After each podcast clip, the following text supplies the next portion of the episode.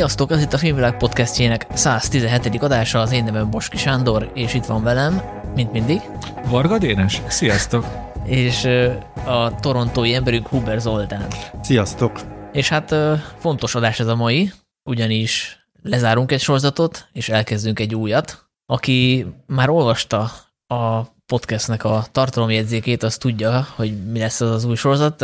Aki még nem, annak legyen meglepetés, úgyhogy nem árulom el. Ami viszont biztos, hogy megígértük, hogy a Cohen filmeket listázni fogjuk, most, hogy végére értünk az összesnek, ez meg fog történni a végén, de előtte még az év egyik legfontosabb sorozatáról beszélünk, közkívánatra, és itt a, a köz az azt jelenti, hogy három emberből kettő nagyon szerette volna, hogy erről beszéljünk, Zoli és Dénes, ez az Andor, illetve kezdünk egy hírmagyarázó rovattal, mert hogy kijött a Sight and Sound-nak a minden idők legjobb filmjei típusú ö, listája, amiből, amit ők minden tíz évben kihoznak. Tehát 2012-ben is volt lista, ö, és korábban is azt hiszem, hogy 50, 50 kezdett, ugye? 1952-ben jött ki az első lista. Igen, igen, és nagyon sokáig az aranypolgár trónolt a lista élén, ö, legutóbb pedig a Hitchcock féle szédülés, amit most leváltott a Chantal Ackerman által rendezett Jean Dillman 1080 Brüsszel Kereskedő utca 23 című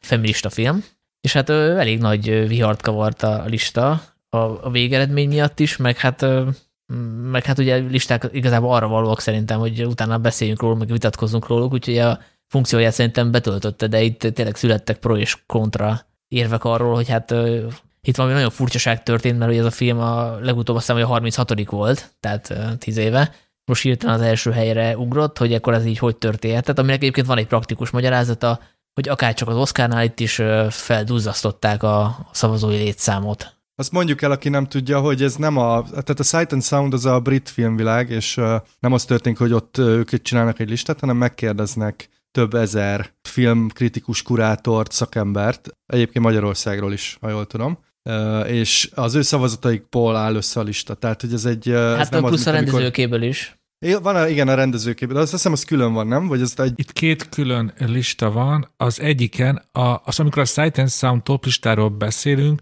akkor ez 90%-ban a kritikusi top listát jelenti, ahol, ahogy a Zoli is mondta, azt hiszem kb. 1600 kritikus, filmkurátor, filmtörténész blabba szavazott, és van egy különálló rendezői lista, ahol Martin Scorsese-től Paul Schraderig a, a híresebb vagy akár kevésbé ismert rendezők szavaznak, és ez a kettő nem olvad össze, ez két külön lista a Sight and Sound honlapján, és ugye a, a most megjelent magazinban is. És hát nagyon izgalmasak a különbségek a két lista között. Igen, igen, hogyha megnézzük a két listát, akkor nagyon izgalmasak a különbségek, csak szerintem ezt azért fontos leszögezni, hogy, hogy ez a lista, ez, ez talán azért kap nagyobb súlyt, mint a többi ilyen lista, mert hogy itt tényleg ez elvileg egy ilyen nagy merítés, és nem véletlenül tíz évente csinálják, mert azért ez mondom nem egyszerű megszervezni. Hát hát, hogy miért kap, ugye ekkora rangot és nyilvánosságot az a lista. Ugye egyrészt azért, mert a Sight and Sound csinálja, ami tényleg e, az egyik legrangosabb filmes szaklap, másik pedig, hogy ennek tényleg van történelme, hagyomány ennek a listának, ahogy mondtuk, hogy ez 52 óta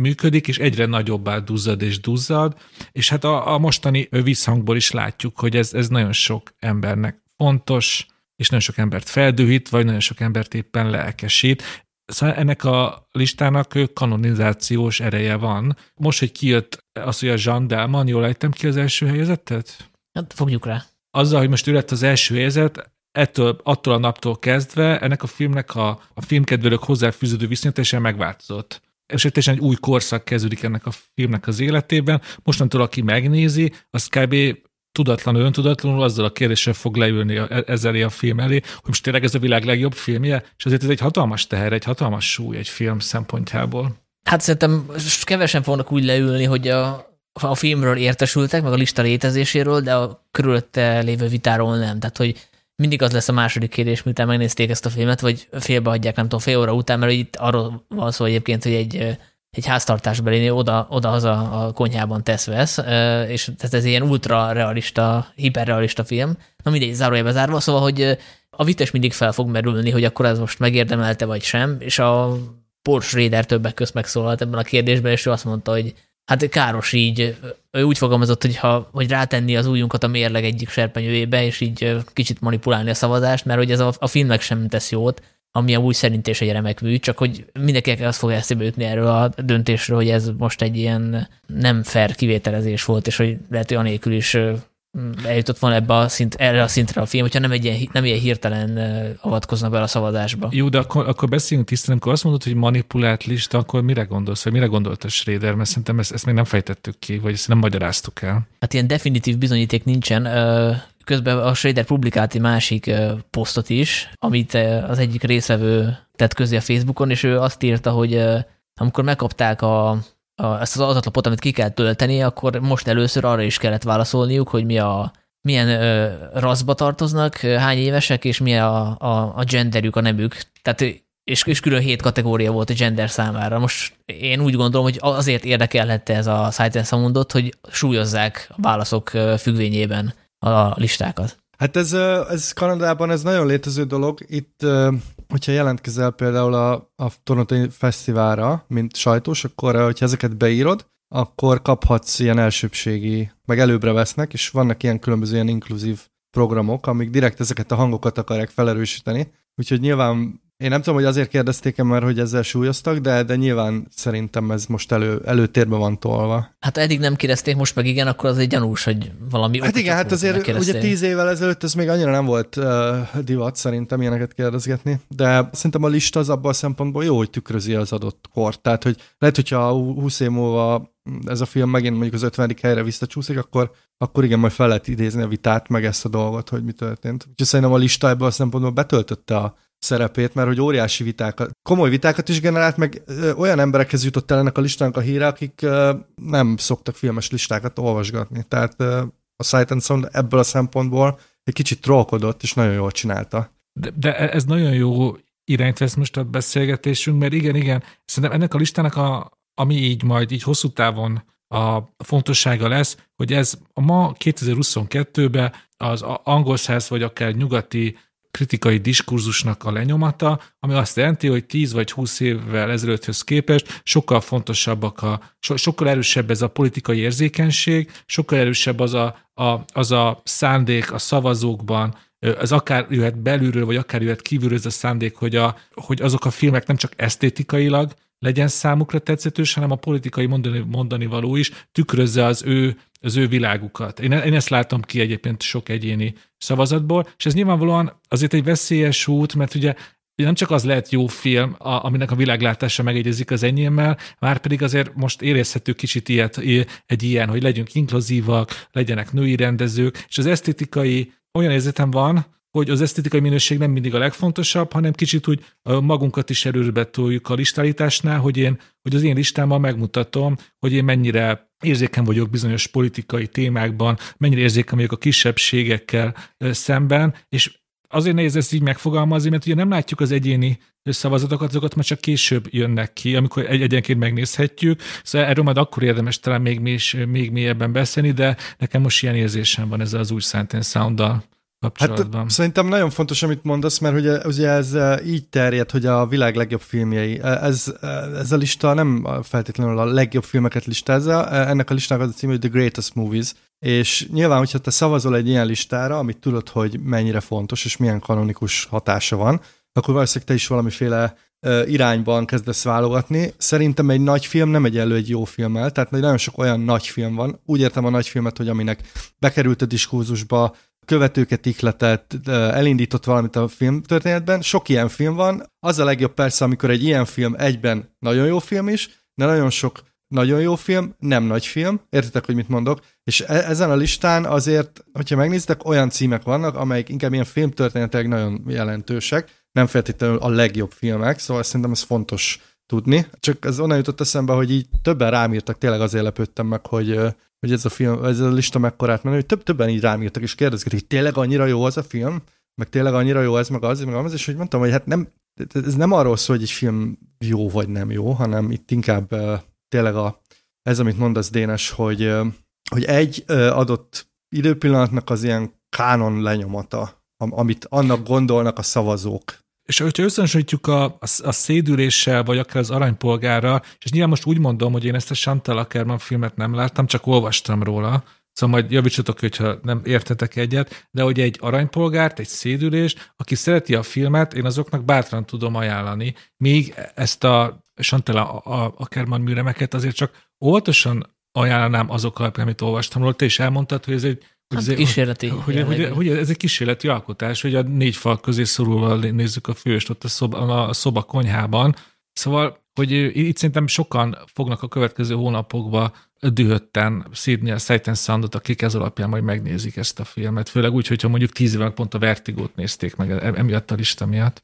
Ja. Egyébként uh, nyilván aránytévesztés, hogy hirtelen ekkorát volt ez a film, de azt is aránytévesztésnek gondolom, vagy, vagy ilyen torz értékítéletnek, amikor valakinek a listáján a legutolsó film az 1980-as, mint mondjuk a Tarbélánál, akit ugye kedvelünk, meg egy zseniális alkotó, de hogy tényleg ő, ő is azt gondolja ezek szerint, hogy 80 után nem készült olyan film, ami, amit érdemes lenne rátenni erre a listára, és így rengeteg olyan rendező van, aki, akinek 30-as években, meg 40-es években készített filmekből áll össze a listája, tehát hogy Nekem az is fura, hogy valaki úgy gondolja, hogy van egy ilyen periódus, amiben készültek remek művek, és utána már nem, és, és ez valamiért pont egybeesik ez a periódus, amikor remek művek készültek, az a, a periódusra, amiről ő tanult a filmiskolában mondjuk, vagy ami neki kötelező nézni való volt, vagy ami már kanonizálva van. És hát egy listának az is a feladat, hogy kanonizáljon filmeket, és ne csak a, átismételje a már megtanult, betanult klasszikusokat. Jó, hát én most csak ezt az egészet megfordítanám, mert engem inkább az zavar,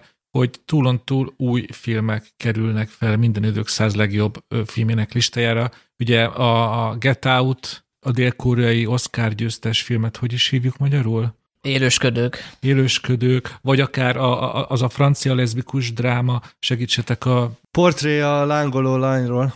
Vagy pedig ugye a Moonlight, ami ugye a... Holdfény. A, a Holdfény és most én nem azt mondom, hogy ezek jó vagy rossz filmek, csak egyszerűen hiányzik az az időtávlat szerintem, vagy a, a, az, a, az, a, az a kellően távoli nézőpont, amivel ezt tényleg a, a, a kritikusi diskurzus ezeket meg tudja ítélni. Egy kicsit azt érzem, ami mondjuk az IMDb listán szokott lenni, hogy jön valami nagy film, ami hatalmas hype kap, az felkerül az elsők közé, aztán egy-két év alatt szépen lassan kiszorul belőle. Itt is egy ilyen, egy ilyen túlzott lelkesedést vélek felfedezni egyik-másik ilyen címnél. Ezt is majd tök érdekes lesz majd így elhelyezni az időben, hogy vajon a, a tíz évek későbbi listában ezekből a, a 2010-es évek második feléből származó filmekből olyan mennyit tudja megtartani a helyezését. És közben nincsen Cohen film a listán, nincs Spielberg, nincs Malik, nincs Paul Thomas Anderson, tehát, hogy ilyen aránytalanságok vannak.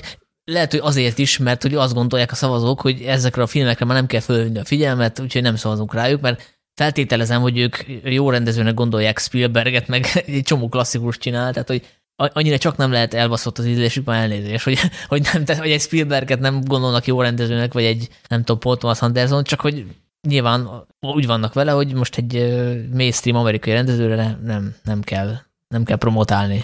Hát meg ugye ők tíz filmet választanak, tehát az is nehézség, hogy gondolom mindenki bele akarja szuszakolni. Szerintem a, a Dénes, amit mondasz, tehát hogy biztos, hogy mindenki meg akarja mutatni, hogy ő mennyire, mert ugye ezeket a listákat publikálják majd egyesével is. Így van. Uh, tehát, hogy nem az van, hogy akkor, mert én is vagy úgy képzelem, hogy akkor most megkapnám ezt a lehetőséget, akkor uh, nyilván első Top Gun, második kommandó, de hát ugye kijönne, hogy nem, mert hogy ezt majd utána olvassák az emberek, és akkor legyen az aranypolgár, vagy nem tudom, de hogy, de hogy van benne biztos egy ilyen öncenzurális dolog, hogy meg akarnak tolni valamit, meg igen, ezeket a klasszikusokat újra ús, újra elismételni. Például nekem meglepő, hogy négy Godard film van a legjobb százban, tehát hogy persze nagyon fontos rendező, most ezt már beszéltünk róla múltkor, de, de azért ezek ilyen aránytalanságok abszolút. És ebben szerintem ez van, hogy kicsit megtoljuk ezeket. Én, én ebben teljesen biztos vagyok, hogy, hogy nem mindenki nyilván, de a listázók egy jelentős többségére szerintem igaz az, hogyha ezt a listát, az ő személyes listájukat később a State Sound nem hozná nyilvánosságra, akkor máshogy szavaznának, mint így, mert így az igazából olyan mint hogyha ez a listával, az, hogy nyilvánosságra kerül, ők magukat is így meg tudják mutatni, hogy ők milyen műveltek, milyen izgalmasak, mennyire sokrítő az ízlésük, vagy akár mennyire benne vannak a, a, a mostani menő kritikusi diskurzusokban, szóval így tükrözik a saját menőségüket. És ezt a Sight and Sound azzal tudná elkerülni ezt a csapdahelyzetet, hogyha ezeket nem tennék közre, csak aztán ugye az meg az újság szempontjából lenne, mert akkor két-három cikket kevesebbet tudnának megjelentetni, sőt, sokkal kevesebb cikket, mert ezek, ugye ezek később szépen lassan ki fognak jönni, most is látszik, hogy nagyon profint csinálják, minden nap egy-két híres rendezőnek a személyes listáját kirakják Facebookon, ott, ott lehet őket nézni. Például a Tarbilla. Nem, az, az újságban jelentek meg, onnan lett kimásolva. De maga a Sight and Sound is a saját honlapján ja. rak, ki, rak ki listákat. Igen, az, a, az előbb említett Moonlight, a Holdfény rendezője, aki a Barry Jenkins, ő két magyar filmet is feltette a legjobb tízbe, a Jancsót és uh, Tarbélát. És Abel Ferrara meg kitette, vagy feltette a családi tűzfészket Tarbélától. Wow. Nem, se, nem semmi. Hát ez pánk, igen. De amúgy, és akkor, hogyha magyar szemszögből nézzük a listát, az mindenképpen örvendetes, hogy ugye hát ez most nem lesz meglepetés, hogy egy magyar film szerepel egy ilyen Isten, akkor az nyilván sátántangó, és e, ez történt, de ugye például a, a magyar származású forgatókönyvírónak Pressburg Imrének két filmje is szerepel, a Piros Cipellők és a Diadalmas szerelem, és akkor így elkezdi mélyre menni a listának, akkor persze még találhat benne több magyar vonatkozás, például a, a Billy Wilder legény lakásának a látványtervezője magyar, de itt már elég veszélyes vizekre evezünk, szóval akkor úgy mondanák, hogy van rajta egy szintisztán magyar film, és van legalább kettő olyan, ahol az egyik fő alkotó magyar. Ami szerintem egy, egy azért egy még mindig angol száz dominanciájú listától szép dolog. Főleg úgy, hogy lehet, hogy rosszul emlékszem, de például én lengyel filmre nem is emlékszem a listából. Hát én nem kerestem, Dénes. Igen, ez, ez az én mániám. Ti most beszélgessetek, addig átnézem újból ilyen Ne, én is úgy emlékszem, hogy eh, nincsen, de például eh, azt hiszem, hogy cseh film is csak egy van a Kilovának. A, a Daisies. A százszor szépek. Százszor szépek, szóval ez mindenki nagy eredmény. De ja, ja, és a lista éppen ezért ilyen, ugye a Sanyi is elkezdte sorolni, hogy de ő miért nincsen, ő miért nincsen, és mindenkiből ezt a reakciót váltja ki, hogy a személyes kedvenceit keresi. És nyilván, hogyha lengyel film és filmtörténet, akkor szerintem se lehet egy százas listát komolyan venni mondjuk Andrzej Vajda nélkül. De hát... Azt hittem a Sex Missziót mondod. Ö, nem. Én éppen csak én két címet írtam föl magamnak, nyilván ezt is főleg azért, mert személyes kedvenceim, és nem kiestek, ez ugye a vadbanda és az arábiai Laurence, Szóval lehet ellenpéldát mondani, de talán, hogyha azt keresünk, hogy, hogy miért lett egy kicsit, miért nem csak az esztétikai, hanem a politikai minőséget is volt elő, amikor ezt a listát összeállították, hogy tényleg ezek a ilyen a gyarmatosítással kapcsolatos fehér férfiak szenvedése és elbukása típusú sztorik, mint például a vadbanda, hogy az Arábiai Laurence, ezek, ezek, ezek szerintem azért nem véletlenül kerültek ki. Például a, a Pavel Pressburger Blimp ezedes élete és halála is egy a, a birodalmi, a, az, az angol birodalmi gondolatról szól két férfi, egy német és egy angol barátságán keresztül. Nyilván lehet ellen példát mondani, mert például ugye a Nagymenők, ami hát legalább annyira férfi központú film, az viszont éppen bekerült, csak azért mégis érzek ilyen, egy, egy ilyen tendenciát. Az ők kisebbségiek azért. Ja, tényleg, igen, olasz-amerikaiak. Olasz, olasz-amerikaiak, elnyomott kisebbség. és ez szerintem pont ezért izgalmas, mert ilyen, így lehet találgatni, hogy vagy hogy a listán keresztül hogyan tudod, hogyan tudod rátapintani a mostani kritikai gondolkodásra, hogy, hogy mi számít most fontos filmnek, és mi számít kevésbé. Szerintem erre is jó a lista. Hát attól függ, hogy kit kérdezünk meg, hát ugye ezzel kezdtük a beszélgetést, tehát hogy össze tudok állítani bármilyen listát, ha, ha előtte kiválaszthatom a, az esküdteket, úgymond, tehát ha, hogy kik legyek, akik, akik, szavaznak, tehát ebből a szempontból szerintem nem elhanyagolhat az, hogy kik állították össze ezt a listát, és az... mennyire volt ez kurálva előzetesen. Tehát, hogy valószínűleg tudták, hogy ezt a végeredményt akarják kihozni, tehát ebből a szempontból nekem ez a, ez a 2022-es lista ez most kevésbé fontos, mint mondjuk a 10 évvel előtti. De ők nyilván osztottak, szoroztak, és nekik így megéri. És hát ugye erről beszélünk, úgyhogy... Oké, csak azért, és megint, hogy ugye azért most mi találgatunk, meg tippelgetünk, ez az egyik. A másik, hogy több mint 1600 ember de kik? Azt tudjuk, amit már elmondtunk, hogy kritikusok, filmkurátorok, a, a magyarokból tudunk pár nevet, a, a, a, a, a mi filmkritikus közösségekből. Hát tudunk. amikor az Oscar díjat, Oscar díj szavazóit kibővítették, akkor azt, azt se úgy csinálták, hogy a régi szavazókat kipöckölték, hanem úgy dúszasztották föl. Tehát ezt a politikából is tudjuk, hogy hogyan kell úgy húzogatni a választóvonalakat a választókerületekbe, hogy az jöjjön, amit mi akarunk. De szerintem ezt, ezt kibeszéltük Jó. elég rendesen. Majd visszatérünk a témára, tíz év múlva, 2000 32-ben, amikor jön a következő Egyébként, lista. akit érdekel, az 2012-ben a filmvilág is csinált, ugye Sanyi egy ilyet? Hát azt nem tudom, 12-ben volt, de csináltunk. Nem? De, valahogy, de jó régen csináltunk egy ilyet, azt hiszem a blogon Persze, a filmvilág blogon ott van, a, ott van a nyoma, és mi is megkérdeztünk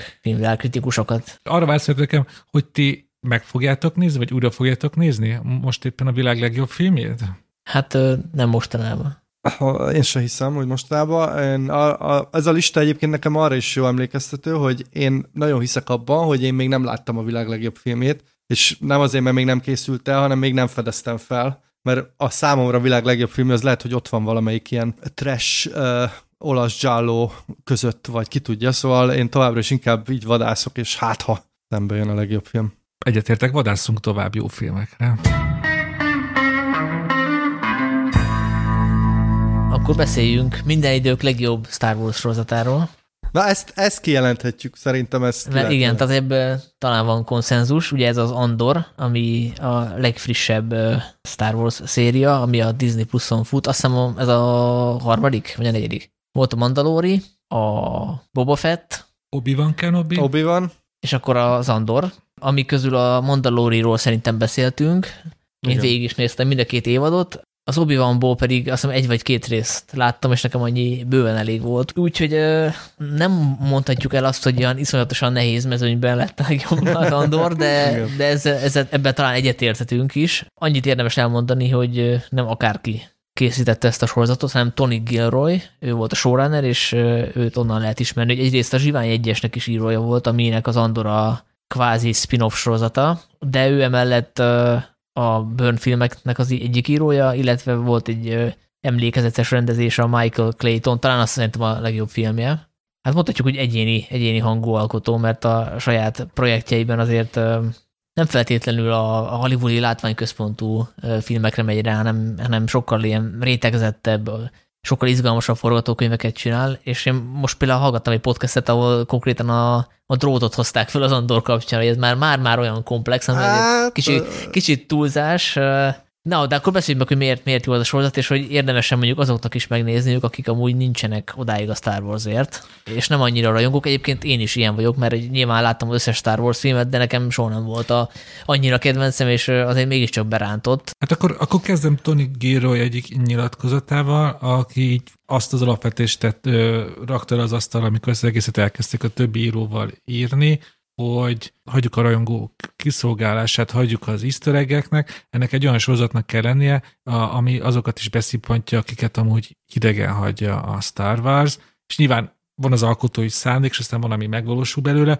és szerintem igen, ez, ez pontosan úgy történt, hogy, hogy ez aztán ez, ez nem az a sorozat, aminek ugye, ha már a Mandalorit mondtad, hogy a második évén megkapjuk a, a CGI Luke Skywalker-t, hanem ők egy ő, olyan világot építettek, ami a Star Wars-ba ugye beleillik, azt az univerzumot gondolja tovább, de aki szereti a politikai thrillereket, aki szereti a heist filmeket, szereti a Burton filmeket, vagy akár csak szereti a, komplexen megírt karaktereket, akik egy hatalmas ívet írnak le a végére, és azoknak ez egy, ez, egy jó magával radgoló sorozat. És az csak a plusz, hogy ez Star Wars. Szerintem, aki így a, nem ismeri a Star Wars, de az első benyomás valószínűleg az, hogy fénykart, meg erő, meg ilyenek, ezek nincsenek benne. Tehát itt nincsenek jedik, nincsenek fénykardok, nincsenek ilyen mindenféle mutatványok, hanem ez tényleg egy olyan politikai thriller, vagy, vagy talán így a lázadás arcélét vizsgáló sorozat, ami bele van helyezve ugyan a Star Wars világába, de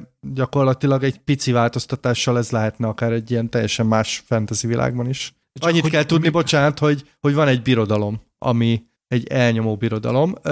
Ez ugye bármi lehet, tehát én pont azért nagyon beszippantottam, amikor elkezdtük ezt a birodalmat egy kicsit belülről látni, és ez, ez a Star Wars birodalma, de emlékeztet bármiféle diktatórikus hatalomra. Ugye a sorozat azt vizsgálja, hogy egy totális elnyomó birodalomban a, az egyén, annak milyen lehetőségei vannak. Ugye van a bezárkózás, amit a, a, amit a Cassian Andor ez elején választ, hogy ő tolvaj, csak az önös érdekeit nézi, és megpróbál így életben maradni, és ugye vannak a lázadók, akik ö, azt gondolják, hogy nekik van feladatuk, van céljuk, ezt a birodalmat meg lehet dönteni, ők, ők csoportban, közösségben gondolkodnak, és ugye ezt az évet járja be Cassian Andor, hogy hogyan válhat egy tolvajból forradalmár, ezt, ezt látjuk nagyon szépen kimondva, és a másik, hogy, hogy az egész mégis hogy illeszkedik a Star Wars-ba. Én ezt úgy fejtettem meg, hogy hogyha mondjuk vegyük a, az, az első részt, ami ugye valójában negyedik, az egy új remény,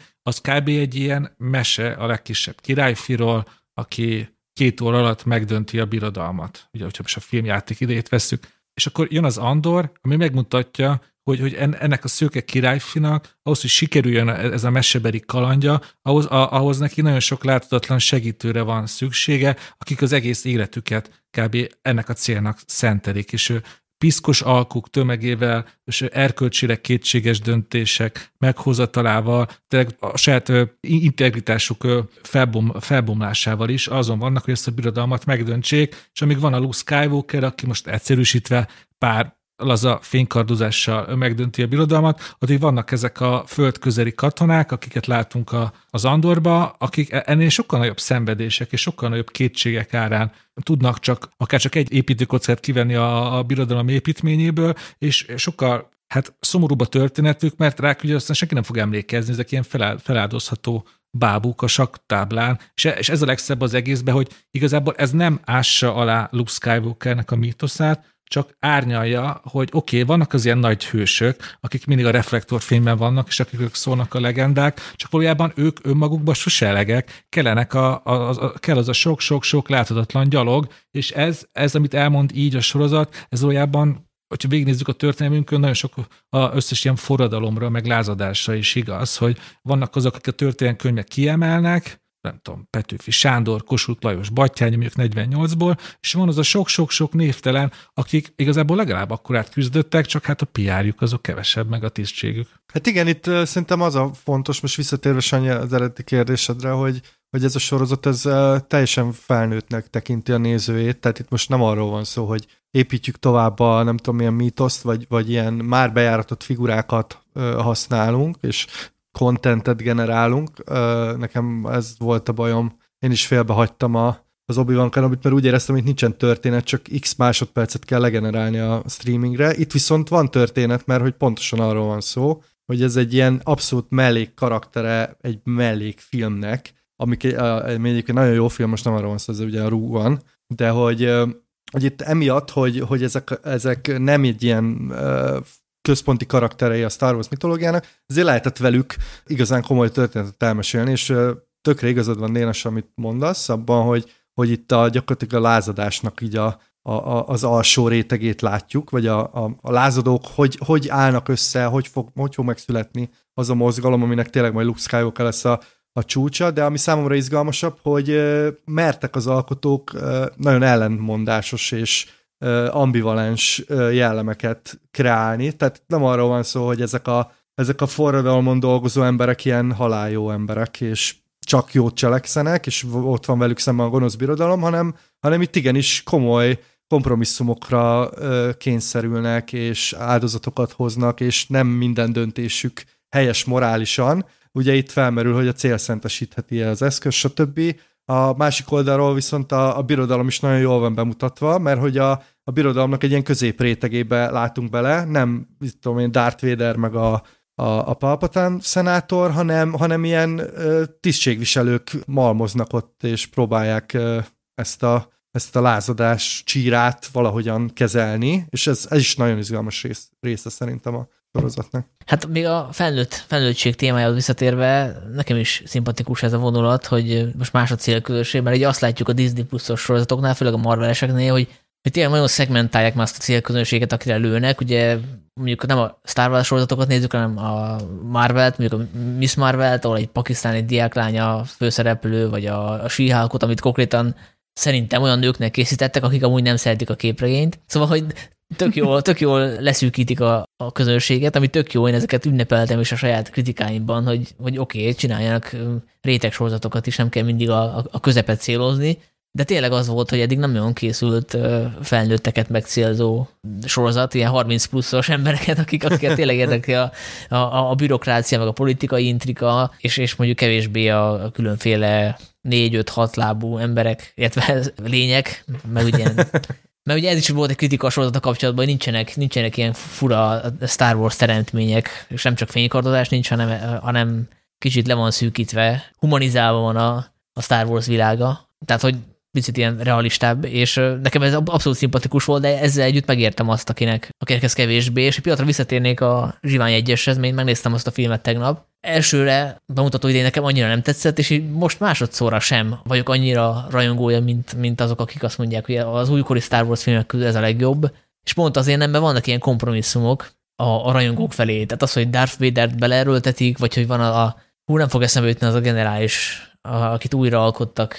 számítógéppel. Aki, akit a híres brit színész játszik, Christopher Lee. Nem, Peter Cushing. Peter, igen, bocsánat. Christopher Lee az a Dok- Dukugrófot játszotta, de Igen, bocsánat. Igen, igen, és borzasztó műanyag az a, a, az a CGI, de nyilván az alkotók nem tehetnek, hogy mi nem tartotta a, a, a technika, de például a zene is annyira, annyira nagyívű, annyira túl van tolva, minden jelenetben ott van az, az ünnepélyes, nagy zenekari, nagy zenekari hangzás, ami, ami szerintem feleslegesen ünnepélyesé teszi, mert hogy vannak benne ilyen profál részek, amikor feláldozzák egymást, meg magukat a, a lázadók, hogy ott, ott a kevesebb több lenne, és én azt éreztem, hogy, hogy ott is kompromisszum született, és ugye az még nem volt teljesen a Tony Giroinak a produkciója, mert hogy ő, ő egyik forgatókönyvíró volt, azt hiszem a kettőből vagy háromból. Az alaptörténetet nem ő jegyezte, nem ő volt a rendező, és ezzel szemben azért látszik, hogy, hogyha szabad kezet kapott volna azon a filmen, akkor az milyen lett volna, és ezért mondom azt, hogy az Andor az, az jobb, mint a Zsivány egyes. Szerintem is jobb. Hát itt egyszerűen itt van idő ö, kibontani ezt a, a, a földközeli lázadóknak a közegét, amiről már beszéltünk. És csak önben megtaláltam ezt az idézetet, mert most egy mondatban kéne összefoglalnom, hogy miért tartom tényleg egy olyan előremutató és izgalmas sorozatnak az Andort. Az, hogy például én ő, hogy bizonyos értelemben ez a, a, a Zapata Westernek leszármazottja, ahol ugye az, az önző mexikói parasztból egy mindig bejár egy évet, hogy olyan lesz belőle forradal már. Ez egy egész almúfaj, és igazából itt is azt látjuk a, az Andor, Cassian Andorral, aki ugye töri az angolt, nagyon, nagyon hangsúlyos ebben a, a sorozatban, hogy, hogy, hogy ő többszörösen kívülálló és kisebbségi ebben a sorozatban, és ő ugye Sergio Leone-nek van a, a Marék Dinamit című Zapata vesztelnye, ami, ami egy Mao Zedong idézettel indul. A forradalom nem baráti összejövetel, nem irodalmi kör vagy himzés. Nem intézhető elegánsan, békésen vagy barátságosan. A forradalom erőszakos eljárás. És én sose hittem volna, hogy, hogy ez az idézet, ez bármikor is írni fog egy Star Wars produkcióra hogy, hogy itt bemutatja azt, hogy, hogy aki forradalomba kezd, még akár a legnemesebb célral is, az előbb-utóbb össze fogja vérezni magát, és össze fogja piszkolni magát, és nem csak át, és átvitt értelemben is. Ugye itt az egyik legizgalmasabb karakter Cassian mellett ugye Luton, aki a, a lázadóknak ilyen mahinátora, és azt nem kb. a sorozatik csúcspontja az ő monológia, azt hiszem, vagy a tizedik, vagy a tizenegyedik rész végén, ahol kb. elmondja, hogy ő egy ilyen, hát egy ilyen ördögi alkutot, alkut kötött, hogy ő elveszejti a lelkét, ő besározza magát a jövő miatt. Hogy amit most ő elvégez piszkos munkát, hogy azt azért teszi, hogy a jövőben majd jobb legyen, de tudja jó, hogy amit ő tesz, az valójában az, az erkölcsileg menthetetlen. Hát És mert hogy olyan eszközökkel lehet csak küzdeni a, a diktatúra, a túlhatalom ellen, amilyet ők is használnak, és ebből a szempontból szerintem elég aktuális a sorozat, tehát hogy több ilyen áthalásos jelentés Persze. van, ami arról szól, hogyan lehet küzdeni egy olyan hatalom ellen, ami, ami tényleg mindenhol ott van, és nem, nem csak a, a csúcson, hanem a társadalom legkisebb rétegeiben is, és Hát igen, itt éreztem azt, hogy, hogy itt, itt, itt áthallás van. Tehát ugye, ha téged bombáznak Facebook hirdetésekkel a minden pontján, akkor az a lehet, hogy csak úgy lehet harcolni, hogyha te is Facebook hirdetéseket használsz. Vagy egy nagyon profán példát mondjak. Ebben viszont mindig ott van a veszélye annak, hogyha te alkalmazod az ellenfél eszközeit, akit te megvetsz, előbb-utóbb olyan válsz, mint ő. Ugye mi nem látjuk, hogy mire fut ki a sorozat, de van egy ilyen, egy ilyen irány benne. Hát hogy azért akár... tudjuk, mert láttuk a zsiványegyet. Jó, oké, okay, de itt azért mert vannak karakterek, akiknek nem tudjuk, hogy milyen ívet Hát ugye a, for, a forradalom felfalja a gyermekeit, tehát ugye valószínűleg ez fog történni, de még egy, egy dologról nem beszéltünk, hogy hogy ugye itt több szinten van a forradalom ábrázolva, ugye van egy szenátor is, aki még a rendszeren belül próbál küzdeni, ugye, hogyha már áthallások így szónokol a parlamentben, és senki nem figyel ma oda, mert már régen a, a, a gonosz császár uralja a, a birodalmat. Ugye van, van az ő szála, aki így próbál így pénzeket juttatni, stb. Meg ő szerepel is a Zsivány egyesben. Igen. Mon, mot, ma, hogyha jól ejtem ki. És növív És akkor ugye van a, van a, van a, van a, a Luthernek a szintje, és, és vannak ezek a, ezek a lentebbi arcok, de van egy gazdag lány, aki beáll forradalmának, szóval ezek mind ilyen típusfigurák. És ami szerintem még fontosabb, hogy a sorozatban legalább három ilyen nagyobb váltás van, mert hogy van egy helyzt szál, amikor ugye egy rablást csinálnak, és az egy pár részen keresztül is sztori ív, ami le is zárulik, mert kirabolják a, a, a birodalmi, nem is tudom mi az ilyen őr hely, helyőrség talán.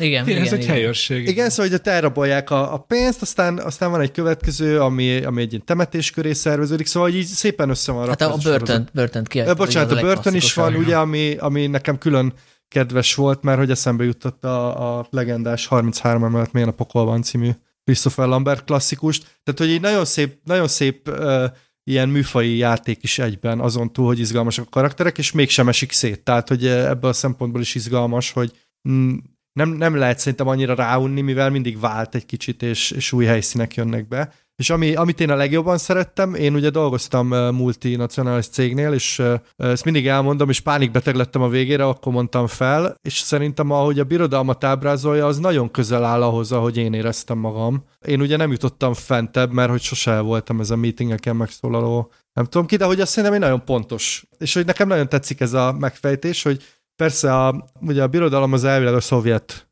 birodalomból született, tehát hogy abból gyúrták össze, de hogy itt beúszott egy ilyen multis vonal, ami szerintem nagyon-nagyon jó. Mert hogy ugye tényleg az van, ilyen ilyen bürokraták ott próbálják egymást furni, meg értekezleteken vannak, és ilyen hűvösen intézik az ügyeket, és én ezt egyszerűen imádtam, szerintem ez zseniális. Hát, hát meg van az a jelenet, ahol a, látjuk a egyik főszereplőt, akinek nem jut eszembe a neve, pillanat, aki a, úgy néz ki, mint, a, mint aki elindult volna egy Kai McLehen hasonlás verseny, és a harmadik helyen futott volna. Cyril Karn a karakter neve, és Kai Soller játsza. Igen, szóval ugye van az a jelenet, ahol látjuk a, a saját kis boxában, és így kiderül, hogy ott több ezeren dolgoznak egy ilyen nyílt térben. Nekem ott így eszembe jutott a Terry Gilliam, mondjuk a Brazil. A Brazil, igen. Vol, voltak ilyen áthallások. Igen. De, de azt az iróniát nem, lehet, hogy ez most már csak belemagyarázás, de mondtad ezt a multiszállat, ami azért nekem is ugye eszembe jutott, hogy itt igazából Tony Gilroyék a Disney pénzén az ilyen nagy ö, megacégek ellen intéznek ilyen forradalmi kiáltványt, mert azt is be lehet olvasni, hogy, hogy félig meddig itt a ellenfél a Disney is, mert hát a, a Disney is olyan úgy épül fel kb. mint bármik másik multinacionális cég, és ő párhuzamba vonható a birodalommal. Igen, csak az a rafinált a multinacionális cégekből, hogy minden multinacionális cég azt állítja magára, hogy ő pont nem olyan, mint a többi multinacionális cég. Tehát például a, a Google erre a legjobb példa, aki azzal promózza magát, hogy tizé az irodában pálmafák alatt lehet nem tudom mit csinálni, és közben ők zsákmányolják itt talán a legjobban a dolgozóikat, mert hogy 0-24-be a kreativitásukat szívja el, de mindegy, most lényegtelen, itt biztos, hogy ilyen beintés is lehetett benne. Ezt csak azért hoztam fel, hogy a sorozatban nagyon-nagyon sok ilyen pici apróság van, és ez, amit mondtál, Dénes, hogy itt mindenre van idő, Nekem ez adja a sorozat szépségét, hogy itt még arra is van idő, hogy ennek a Kai McLachlan hasonlásnak a, az anyját is megismerjük, Igen. ahogy egy ilyen, kvázi egy ilyen panelproliként él és próbálja nyomni a fiát, és hogy ez igazából nem, nem főszál, vagy szóval egy árnyalja a karakter, de hogy nagyon izgalmasak ezek a pici dolgok, hogy beleláthatsz ebbe a, ebbe a világba, és átérezheted úgy igazán, hogy miről van szó. Hát, csak igen, ugye mondtad, hogy van ez az elit hogy az elit hogyan lázad a birodalom ellen, ugye a szenátor alakján keresztül. Ez is nagyon fontos, hogy, hogy mennyire komplexen mutatja a, a forradalmak lefolyását és természetrajzát, hogy nem elegek az ilyen Petőfi Sándorok, meg katonák. Ő magában, hogy valaki kiáll a barikádok tetejére, hogy harcoljunk lázadás, az, az önmagában nem elég, kell a pénz, sajnos kell a tőke emögé a, a, a forradalom mögé, ez is benne van ebben, és a másik pedig, hogy a birodalom ábrázolása,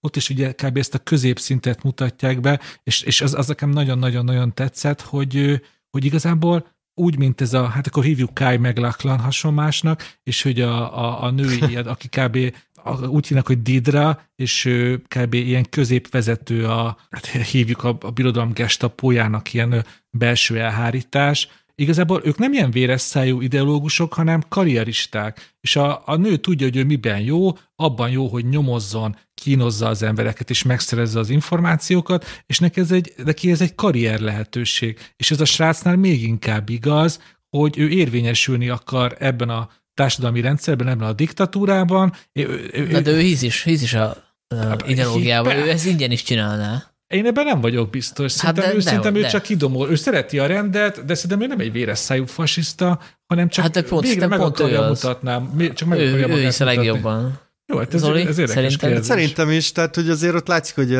hogy ő ezt támogatja, hogy legyen, legyen rend és azért, de értem, amit mondasz Dénes, mert itt tényleg arról van szó, hogy itt próbálnak minél hamarabb fentebb jutni. Az, hogy miért, az nyilván már részletkérdés, de, de például ez a csaj ez ebben a szempontból teli találat, hogy, hogy tényleg ahogy megfúrja a másikat, és Igen.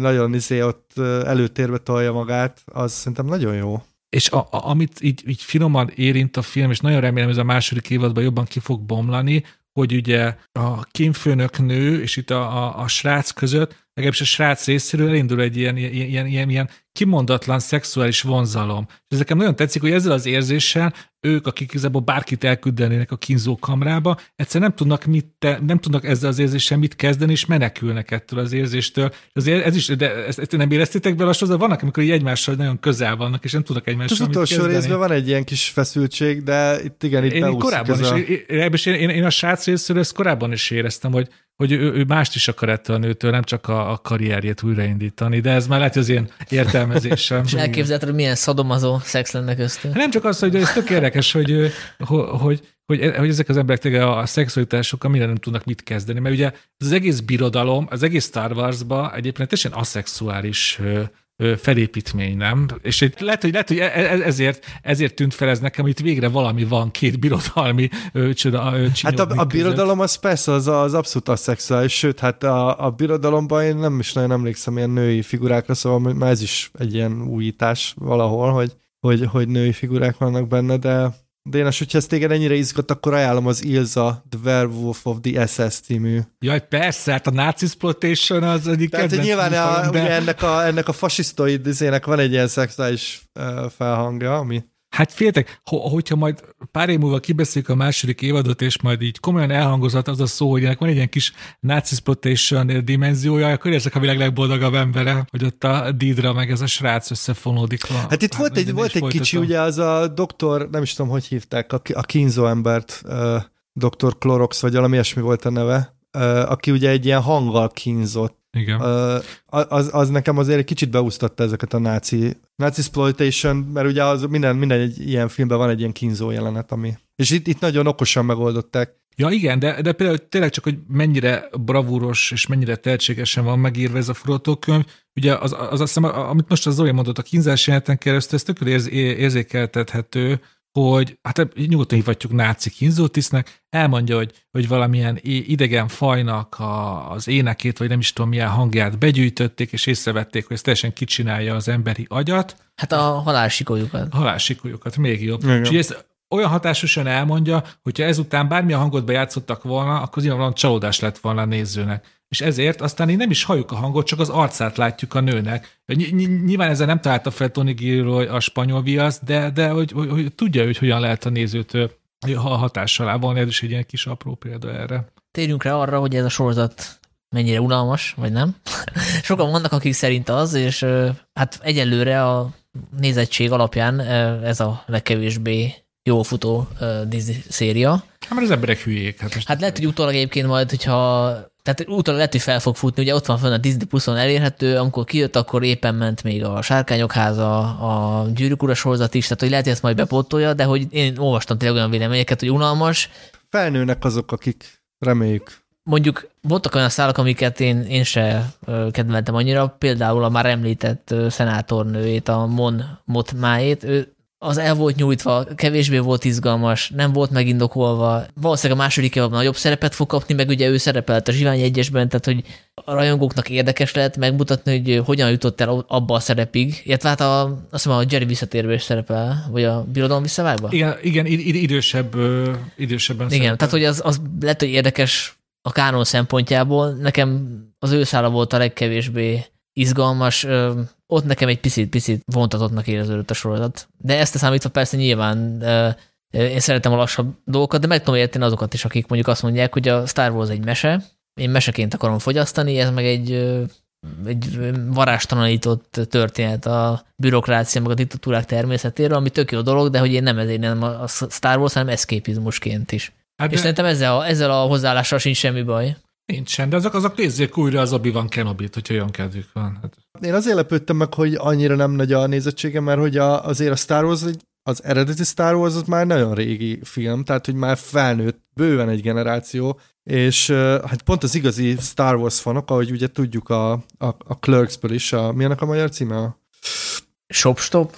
A Shopstop, igen, hogy ott folytattak ilyen beszélgetéseket, hogy vajon a birodalomban, hogyha amikor felrobbant a halálcsillag, akkor hány munkás halt meg, meg stb. Tudjátok, ezek ilyen. Tehát, hogy igazából ez a sorozat rajongói szempontból is érdekes, pont azért, mert hogy, hogy komolyan veszi ez, ezt a világot, de én értem, amit, amit mondtál Sanyi, és valószínűleg ez van, hogy, hogy ugye mást vártak, tehát hogy nem tudom, fénykardozás, meg, meg ilyen hatlábú lényeket, meg stb. Nyilván ehhez egy bizonyos fajta befogadói attitűd kell, tehát ugye ez, ez nem az a sorozat, amit így benyomsz, nem tudom, keddeste, és akkor így ledarálod, hanem, hanem itt azért figyelni kell, meg, meg, meg igen, tehát én amúgy megmondom nektek őszintén, én amikor ez a sorozat indult, akkor én nem is akartam nézni, mert hogy én már a, a Boba Fettet sem néztem, és én is félbehagytam az obi amikor ott vág valami húst a bányába. Ott éreztem, hogy ez nekem nem, nem jön be, és Dénes ajánlgatta, hogy mennyire, mennyire jó, és én még akkor is ilyen meh izé, gifeket küldtem, de aztán a, a, a, a harmadik résznél végleg beszippantott de hogy, de hogy tényleg vannak benne üres járatok, kicsit talán nehezen is indul. De szerintem a legnagyobb probléma az, az a címe, ezt több fórumon is pedzegették, hogy ez az Andor cím, ez, ez, ez nem jó. Tehát ez most, aki nem ismeri ezt az egészet, az, az most mérüljön le egy Andor című sorozat elé. Ha az lett volna Talán, a címe, mondjuk, mondjuk hogy... Smukandor értelmezés sorozat lenne. Á, mondjuk, bocsánat, de a premier napján én ott lennék, bárhol is vetítsék a Smukandor értelmezés sorozatot. Ja, és fellépne, izé, Krúbi. De hogy az lett volna jó cím mondjuk, hogy nem tudom, a, a, a lázadás szikrái, vagy, vagy forradalom készülőben, vagy valami, tehát hogy szerintem egy kicsit el is lett brandelve, mert ezt lehetett volna jobban. Halál csillag születik. oh. hát jó, jó. Nem a sajátom, nem a Persze. sajátom. Hát ugye az is egy merész dolog volt, hogy az Andor teszik meg főszereplőnek, mert ő egy tényleg egy abszolút egy ilyen szürke mellékalak a Zsivány egyesben, tehát hogy hogy nem nagyon tűnik ki abból a filmből, nem is a, ő a főszereplő, egy ilyen henchman gyakorlatilag. Nyilván a végén az egy kicsit megdicsőül, amikor ott kvázi feláldozza magát a, a lázadók céljaiért, de pont az volt a kihívása a sorozatok, hogy érdekes figurát tudnak-e csinálni ebből az emberből, és hát sikerült, mert ugye kapott egy ilyen háttérszálat, ugye megtudjuk, hogy milyen a, a családi háttere, honnan indult, hol megy, és tök jól kidomborítják. Én úgy képzelem, hogy pont azért választották őt, mert hogy ő egy ilyen üres lap, amivel, vagy egy gyurma. Tehát, hogy ez nyilván hálásabb egy ilyen figurával dolgozni, akiből bármit csinálhatsz, mint hogyha fogsz egy olyat, aki már így agyon van írva, és azzal úgy sok minden nem csinálhatsz, ugye lásd a Han Solo-t. Meg az is szerencsés, hogy a Diego Luna az tényleg úgy néz ki, mint... Egy Zapata western. Nem, nem, hanem hogy, hogy mint a nem örgedett volna semmit. Gondolom 15-ben forgathatták a zsiványjegyest, akkor úgy néz ki, mint 7 év ezelőtt. Szóval nagyon, nagyon hálás ebből a szempontból. Hogy... Hát de a színészek nem dolgoznak, azok otthon pihennek, hát persze, hogy ugyanúgy néz ki. És kenik magukra az örök fiatalság kenőcsét, amit jó drágám. Csecsemővért isznak a, izé a pizzéria aljába. Na mindegy. De tényleg, hogyha már így, így hiba, akkor én is ezt ijesztem meg magamnak, hogy tök érdekes, hogy, hogy azért ugye a legtöbb sorozat legalábbis így szerkezetileg elég egy kaptafára készül, hogy a pilotban nagyon sok energiát belefektetnek, hogy az megragadja a néző képzeletét. A pilotban nagyon sok mindent előnek általában egy mai sorozatban, és aztán utána egy sorozat lelassul, elkezd, mint egy ilyen az alföldre kiülő folyó, így több irányba elmenni, és akkor mindig ott van a legtöbb sorozatnak a, a csődje, a, a, az ígéretes pilot után. Ehhez képest az Andor pont fordítva csinálja, hogy, a, hogy az első részben alig történik valami Elmészem, hogy úgy néztem, hogy hú, hát ez, ez nem tudom mi lesz, de nem biztos, hogy én ezt végig fogom nézni, és aztán Zoli is mondta, a második, harmadik rész fele onnantól már így beindult a vonat. De hogy ez is, ez is ő, ő, utólag meg mekkora bátorságra volt Tony Gírójéktól, hogy, hogy ők, ők nem akartak túl sok puskaport előni az elején, és hogyha az, egész, az, az ember az egész évadot ez, ez, egységében nézi, akkor már érti, hogy miért nem, mert ugye ez tényleg a lázadóvá, lázadóvá válás hosszú és gyötremes folyamatáról szól, hogy mekkora gyötremes áldozatokkal jár mindez, és ez az kell, hogy az elején csak szép lassan induljon be a történet egy ilyen eseménytenségből. Szóval utólag már értem, hogy miért így indult ez a sorozat, de amikor beindult, főleg ugye a sok Star Wars csalódás után, nálam is azért ezgett a léc, hogy én ezzel mit fogok kezdeni. Ez nagyon fontos elmondani, hogy az első rész után senki ne hagyja abba, mert akkor kb. túl van a nehezén. Még két dolgot írtam föl. Az egyik, hogy milyen érdekes, hogy itt egy ember is elég volt az írószobába, hogy valami izgalmasat hozzon létre. Legalábbis a stáblistán csak a Tony Giroy szerepel íróként. De többen voltak egyébként. Volt írószoba több emberre. Igen, mert én most nézegettem az IMDb-t, ott sincs föltüntetve. Akkor nagyon fura, hogy miért nem írják ki. Hát én interjúkat olvastam Tony Giroyjal, és például ő azt mes- hogy mesélte, hogy van egy ilyen írószobás anekdotája, amit itt többször előtt, hogy például előzetesen nagyon féltek attól, hogy hogy azzal, hogy a három részen keresztül nagyjából egy börtönbe játszódik. És ugye nagyon sok börtönös film van. És nagyon féltek attól, hogyan tudják ezt egy picit is egyedivé tenni. És az, így, így szoktam mesélni a sztorit, hogy már nem, ő, őszintén nem emlékszik, hogy az írószobában ezt kimondta be, de először valakinek volt az ötlete, hogy mi lenne, hogyha elektromosságot vezetnénk a börtön padlójába. És akkor hoppá, nem is rossz ötlet. Aztán napokon keresztül ezen gondolkodtak, hogy akkor ez alapján hogyan tudják megalkotni ezt az egész börtön struktúrát. Szóval már csak a sztori alapján is ott több ember volt. Csak rá, ránéztem itt a writing creditsre, szóval a Tony Gilroy mellett van egy Dan Gilroy, aki hát gondolom rokon. Ő a Nightcrawlernek a rendezője és testvére. a testvére. Testvére. És még van két ember feltűnt, plusz a Lucas, aki hát ugye nem vett részt ebbe, csak hogy ilyen a, a, mag, a magokat elintette, de hogy igen, hogy ezek szerint akkor azért volt itt író szoba. És amúgy van benne még egy Gilroy testvér, szóval igazából ez egy családi vállalkozás, mert a vágó az meg a John Gilroy, aki ugye megint csak a testvérük. Nepotizmus, igen.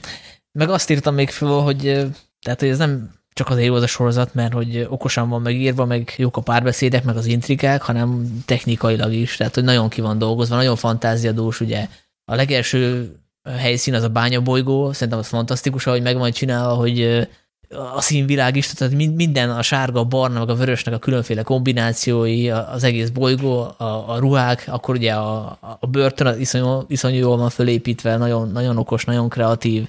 Szóval ebben azért rendesen beletették a munkaórát. Hát Igen, nem csak és egyébként szó, hogy... nagyon, sok, nagyon sok ötlet van benne, ami nekem nagyon szimpatikus. Tehát például ebbe a bányabolygó, ami engem egyébként valamiért Grúziára emlékeztet vagy egy ilyen leszakadt poszt-szovjet köztársaságra, aki így periférián van. De hogy ott például van egy harang, amit többször látunk, vagy nem is harang, hanem tudjátok, egy ilyen vasdarab, amit így püfölnek. Egy nagy acéltábla. Igen, és hogy, hogy ezek ilyen pici apróságok, de hogy ezek, ezek nekem nagyon élővé tesznek valamit, és én ezeket nagyon szerettem. Ezt én is ki akartam emelni, hogy ezek a helyszínek nem csak látványilag vannak kitalálva, hanem az egész társadalmi berendezkedés. Ugye egy évad alapján mi most kb. el tudnánk mondani, hogy a bányabolgót úgy hívják, hogy Ferix. Hogy, hogy ott nagyjából miből, mi, mit dolgoznak az emberek, milyen a társadalmi berendezkedés, kicsit érezzük a történelmét, a hagyományait a helynek, és ez fantasztikus dolog, mert egy pillanatra sem áll be a sorozat, és elkezd egy ilyen nagy történelmi összefoglalót tartani, csak ilyen a párbeszédekből, a,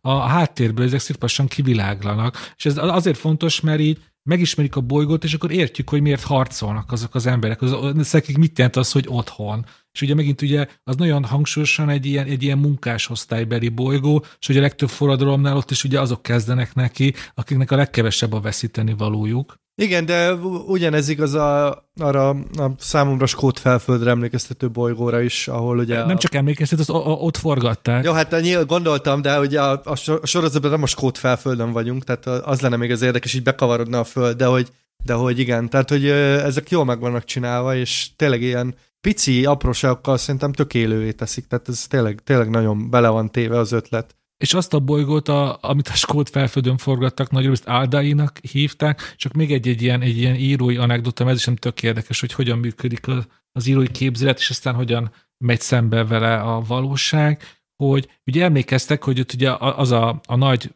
helyiség kirablásának a központi motivuma, hogy az a helyi törzs minden évben elvándorol oda megtartani a vallási rituáléját. És az eredetileg a forgatókönyvben ott sok száz ember gyűlt volna össze, és egy hatal, sokkal nagyobb szabású buli lett volna ott a Skót felföld közepén, csak aztán jött a Covid és az egészet újra kellett írni, és akkor innen jött az ötlet, de mi lenne akkor, hogyha, hogyha azt írnánk bele, hogy a birodalmi törekvések miatt ez az egész rituálé egyre kevesebb embert érdekel, ez a törzs szép lassan megszűnik, ugye, mert a, a birodalom eléri, hogy hagyják fel a hagyományaikat, és ez egy nagyon szép szára a filmben, hogy az Aldáni bolygó, a bolygó hagyományait a, a birodalom hogyan örli fel, és ez, ezt igazából a Covid miatt írták bele. Eredetileg nem így lett volna, hanem egy sokkal nagyszabású, ilyen sokkal Star Wars-osabb ünnepé lett volna. Mert hogyha visszaemlékezz, az kb. olyan érzése volt annak a rituáljának, hogy ez a törzs, ez kb. életében utoljára vándorol el oda. Az kb. mint egy ilyen, mint egy utolsó mohikán. És ott is ilyen tök jó, egy fél mondattal utalnak rá, hogy ilyen ingyen, ingyen piát osztottak az úton, hogy ne érjenek oda az emberek. Azt hiszem van egy ilyen.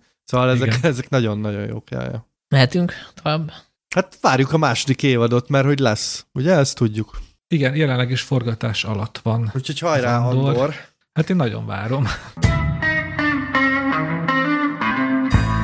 És akkor eljött a nagy pillanat, ünnepésen lezárjuk a 18 részes Cohen sorozatunkat, méghozzá egy toplistával. Hát én most bontok is egy mangóért ennek az örömére. Hallják, nézzétek!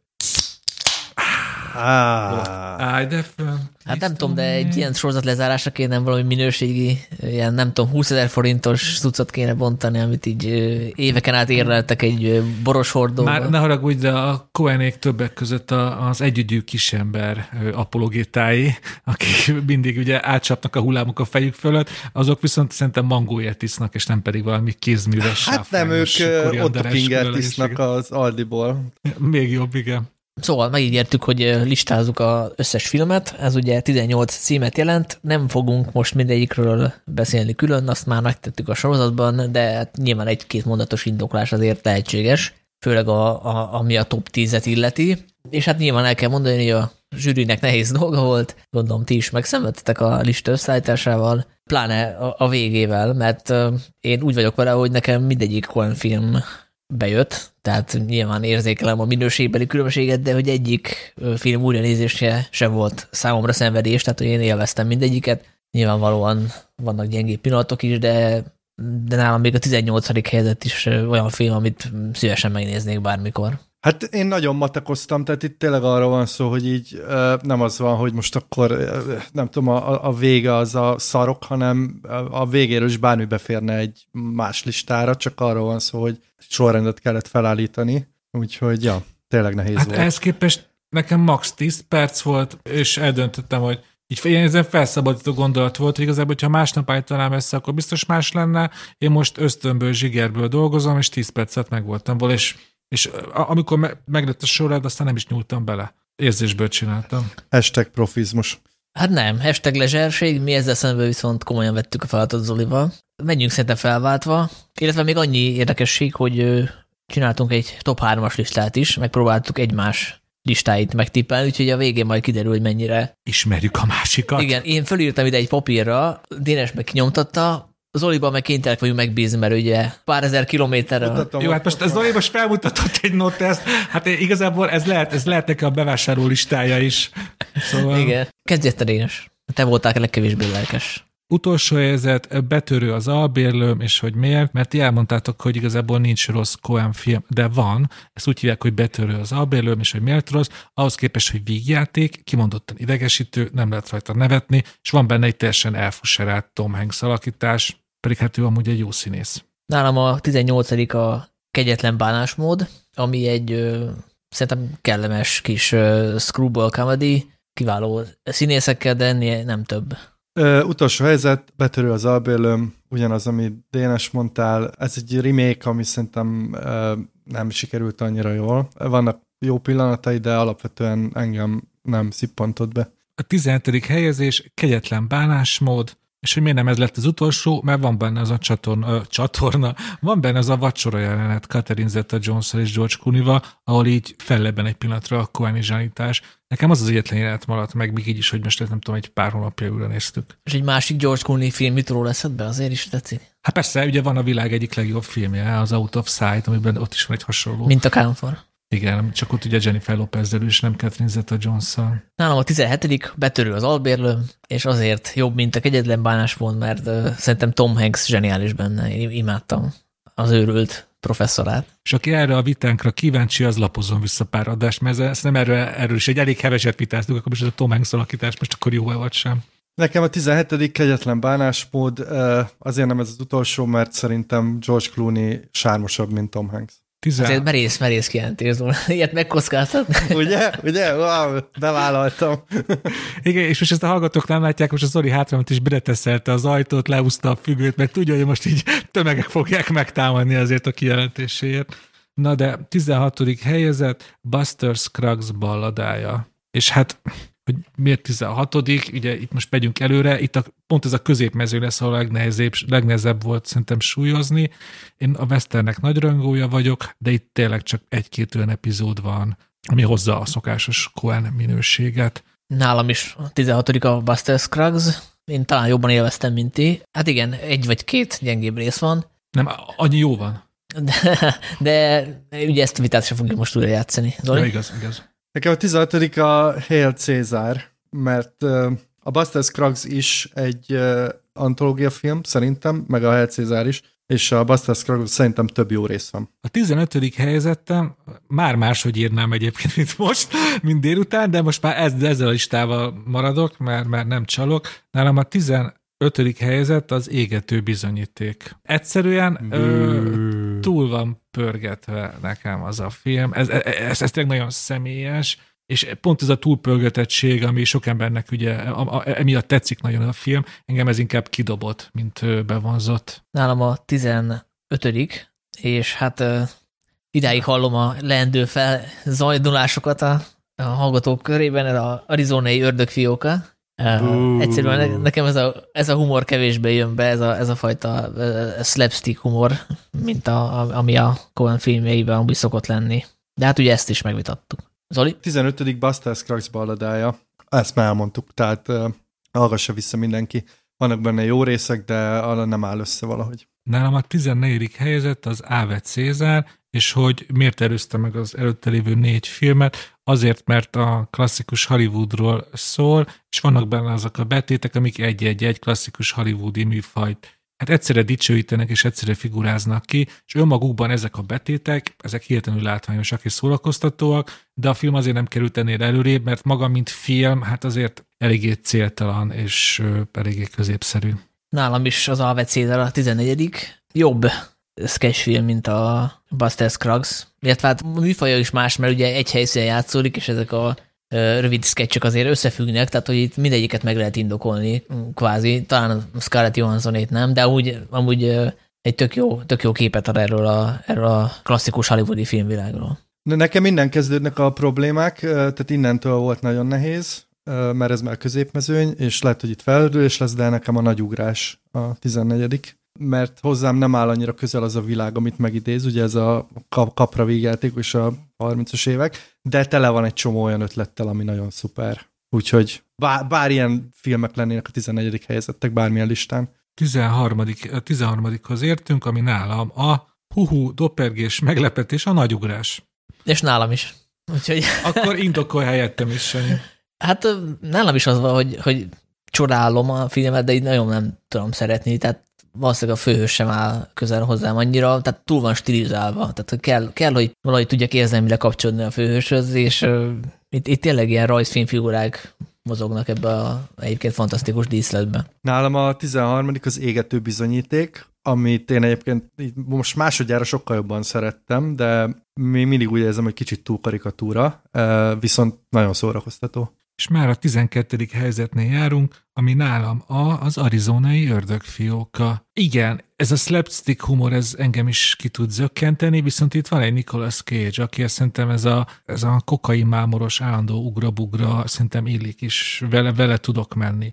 De e, e, ennél, e, ebben a filmben nagyon-nagyon sok múlott Nicolas Cage-en. 12. nálam a félszemű, ami egy kiváló, kiváló western adaptáció. Nem olvastam mondjuk az eredeti regényt, de én azt gondolom, hogy, hogy ebben nem tettek bele saját magukból annyit a kolnék, mint amennyit szoktak, ezért csak a 12 de hát az csak idézőjelben van nyilván. Nekem is csak idézőjelben 12 az ember, aki ott sem volt. Túl stilizáltnak érzem, de gyönyörű noir gyakorlat. Kicsit több koenség szerintem befért volna. Nálam a 11. helyezett az ember, aki ott sem volt. És hogy miért? Én nem vagyok ellene ösztönösen a lassú filmeknek, de nekem ez a lassúság ő minden méltatásom mellett is kicsit az olyan kimódoltnak tűnt. Amellett, hogy ja, nagyon sokat is lehet dicsérni, hallgassátok vissza. Nagyon sokat, szóval nagyon sok, ebben már, ez már tényleg olyan Coen film, hogy nagyon sok izgalmas része van. 11. nálam az égető bizonyíték, amiről nem tudok semmi rosszat mondani igazából, tehát ez egy tök jó, tök jó szatíra. Nálam a 11 az Ó testvér, merre visz az utad, amiről tényleg nem tudok rosszat mondani, csak egyszerűen így, így jött ki a lista.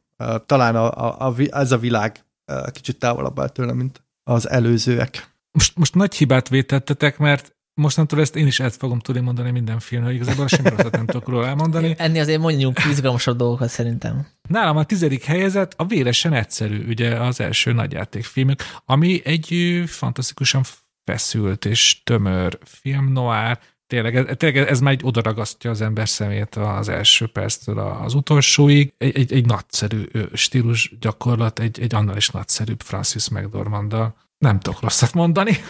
Akkor a tízes toplista utolsó helyére nálam az ember, aki ott se volt félbe, ami egyik kedvenc Cohen filmem volt, amikor először láttam, tehát tényleg lenyűgözött.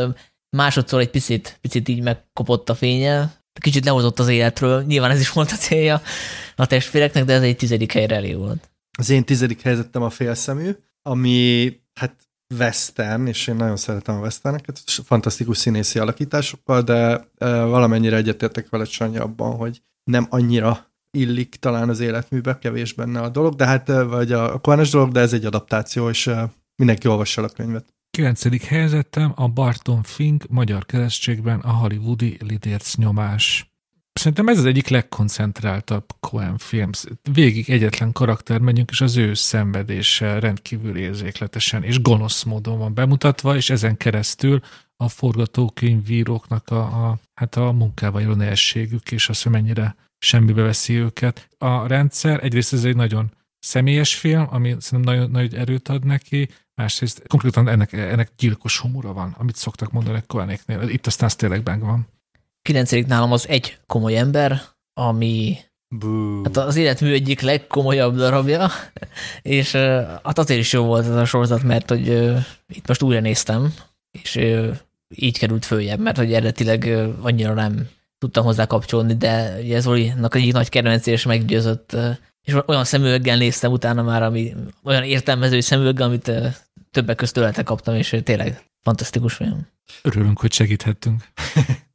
Nálam a kilencedik a Barton Fink, Hollywoodi lidész nyomás. Ez tényleg egy csodálatos karaktertanulmány és egy Hollywood szatíra. Bármikor újra nézem. Nyolcadik helyzetem az Ótestvér merre vissza az utat. Nekem ebben, a listámból kiderült, meg ugye a közös beszélgetéseinkből, de most a legvégén aztán teljesen nyilvánvalóvá vált számomra, hogy én akkor szeretem ezen a koineket, hogyha nem mennek át teljesen hülyébe, hanem komoly filmeket csinálnak, némi humorra, és ebből egyetlen kivétel van, ez az ótestvér merre vissza az utad, és itt is többszöri nézés kellett ahhoz, hogy fel, szép lassan felmászson az első tízbe. Ha ezt a listát 5 vagy 10 évet csináljuk, sokkal alacsonyabban lett volna, de egyszerűen beszéltük már a George Clooney-ról, hogy sármos, ez a szerep, ez a jóra való idióta, ezt, ezt, kb, ezt, ne, ezt neki találták ki, és hát a zene, zene, ezt, ezt tényleg ez volt az egyik olyan film, ami után én után mentem Spotify-ra, és ezeket a számokat hallgattam.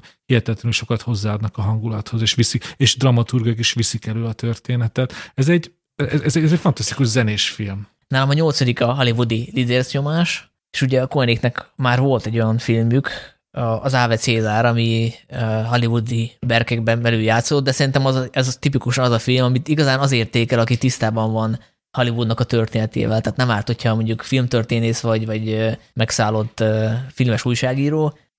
Viszont a hollywoodi DSZ nyomást meg az is tudja élvezni, akit mondjuk kevésbé érdekelnek a, azok a történetek, ahol a filmesek a saját szakmájukról készítenek filmet, mert hogy van egy nagyon erős drámai karakter a John Turturro személyében. Az én nyolcadik helyzetem a No Country for Old Men. Mi annak a magyar címe? Sose tudom. Nem vénnek Nem való vénnek vidék. való vidék. Szóval a nyolcadik helyzetem a Nem vénnek való vidék. Ezt azt hiszem elmondtam akkor is, hogy ez a film annyira tökéletes, hogy, hogy már-már nehezen tudom szeretni úgy igazán, de mondom, ez egy tökéletes film.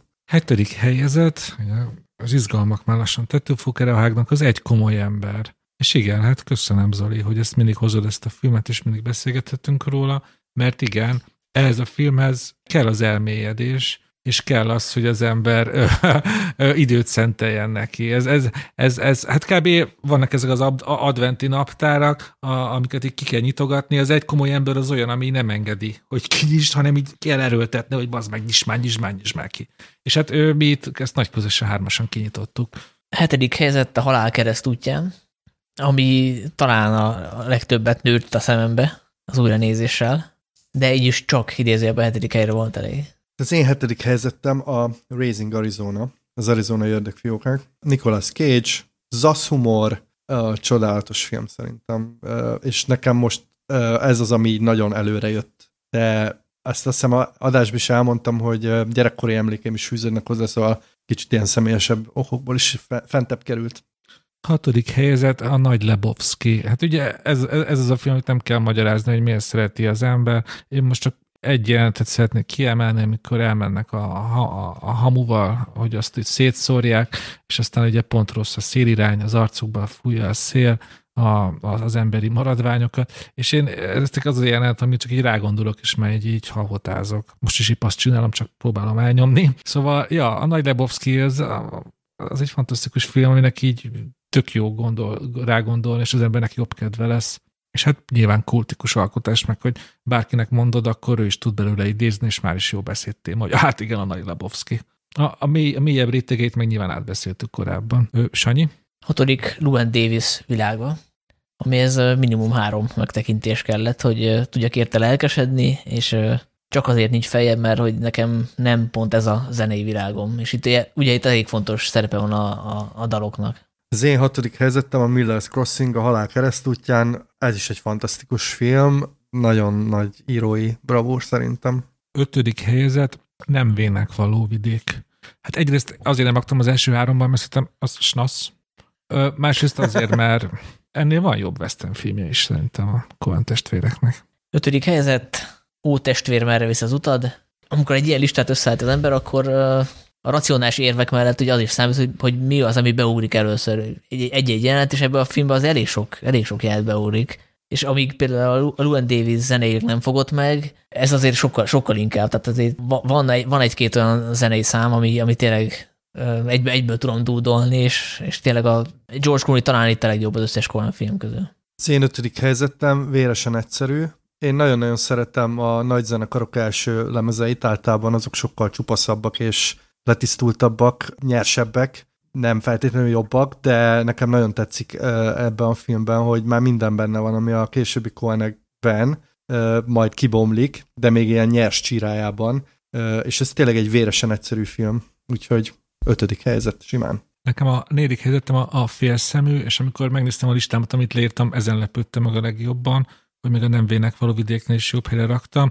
Ez az én klasszikus western rajongásom, és a könyv iránti rajongás együtt. És ugye mondtad, Sanyi, hogy, hogy azért raktad például hátrébb, mert ez nem tipikus Coen film. Nekem amúgy pont ezt tetszik benne, hogy, hogy, hogy megtalálták ezt a könyvet, és rájöttek a könyv zsenítására, és ahhoz akartak hülyek lenni, meg ez az egész western filmes hagyományhoz, ami, ami csak ritkán bukkan már fel a mozikban. Itt találtak egy fantasztikus történetet, és ezt tényleg a legjobb tudások szerint felvitték a vászonra, és most nem is tudom, harmadjára vagy negyed, negyedére néztük meg itt a podcast kedvét, és arra jöttem rá, hogy én ezt én bármikor, bárhol újra tudnám nézni, és ez például azért a nem való vidékre azért nem teljesen igaz, amellett, hogy azt is imádom. Nekem ezért lett ennyire elől, hogy, hogyha azt hallom, hogy 20. századi western, akkor nekem az a félszemű, meg mondjuk a Jesse James, és azért ez nagy szó.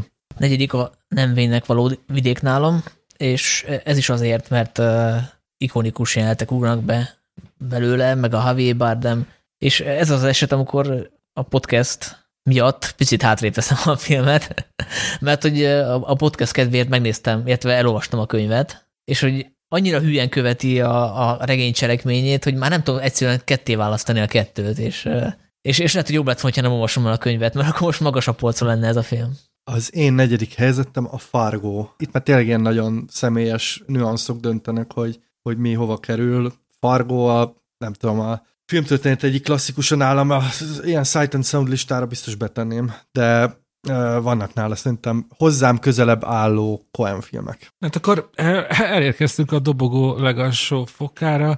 Szóval az én harmadik helyezettem az a, az a Fargo, és hát mert szerintem az az, az eszenciális Coen film, hogyha én azt hallom, hogy Coen, akkor először a Fargo jut az eszembe, szerintem a legtöbben, sok ember is így van vele, itt van szerintem a legszórakoztatóbban, és a, a legtisztábban bemutatva az, ahogy a koenék az emberi természetről gondolkodnak. És mindez egy, egy, egy rendkívül emlékezetes és akár nézhető ö, nyomozás történet, történetébe ágyazva, és ez még kitaláltak tényleg ö, ugye a főszereplő alakját, a, a terhes rendőrnyomozót, aki, a, aki ehhez képest, hogy milyen gonosz dolgokba megy bele, én mindig örömmel tudok rá gondolni. Igen, igen, szóval a Fargo nálam a harmadik. Nálam a dobogó alsó fokára a véresen egyszerű került.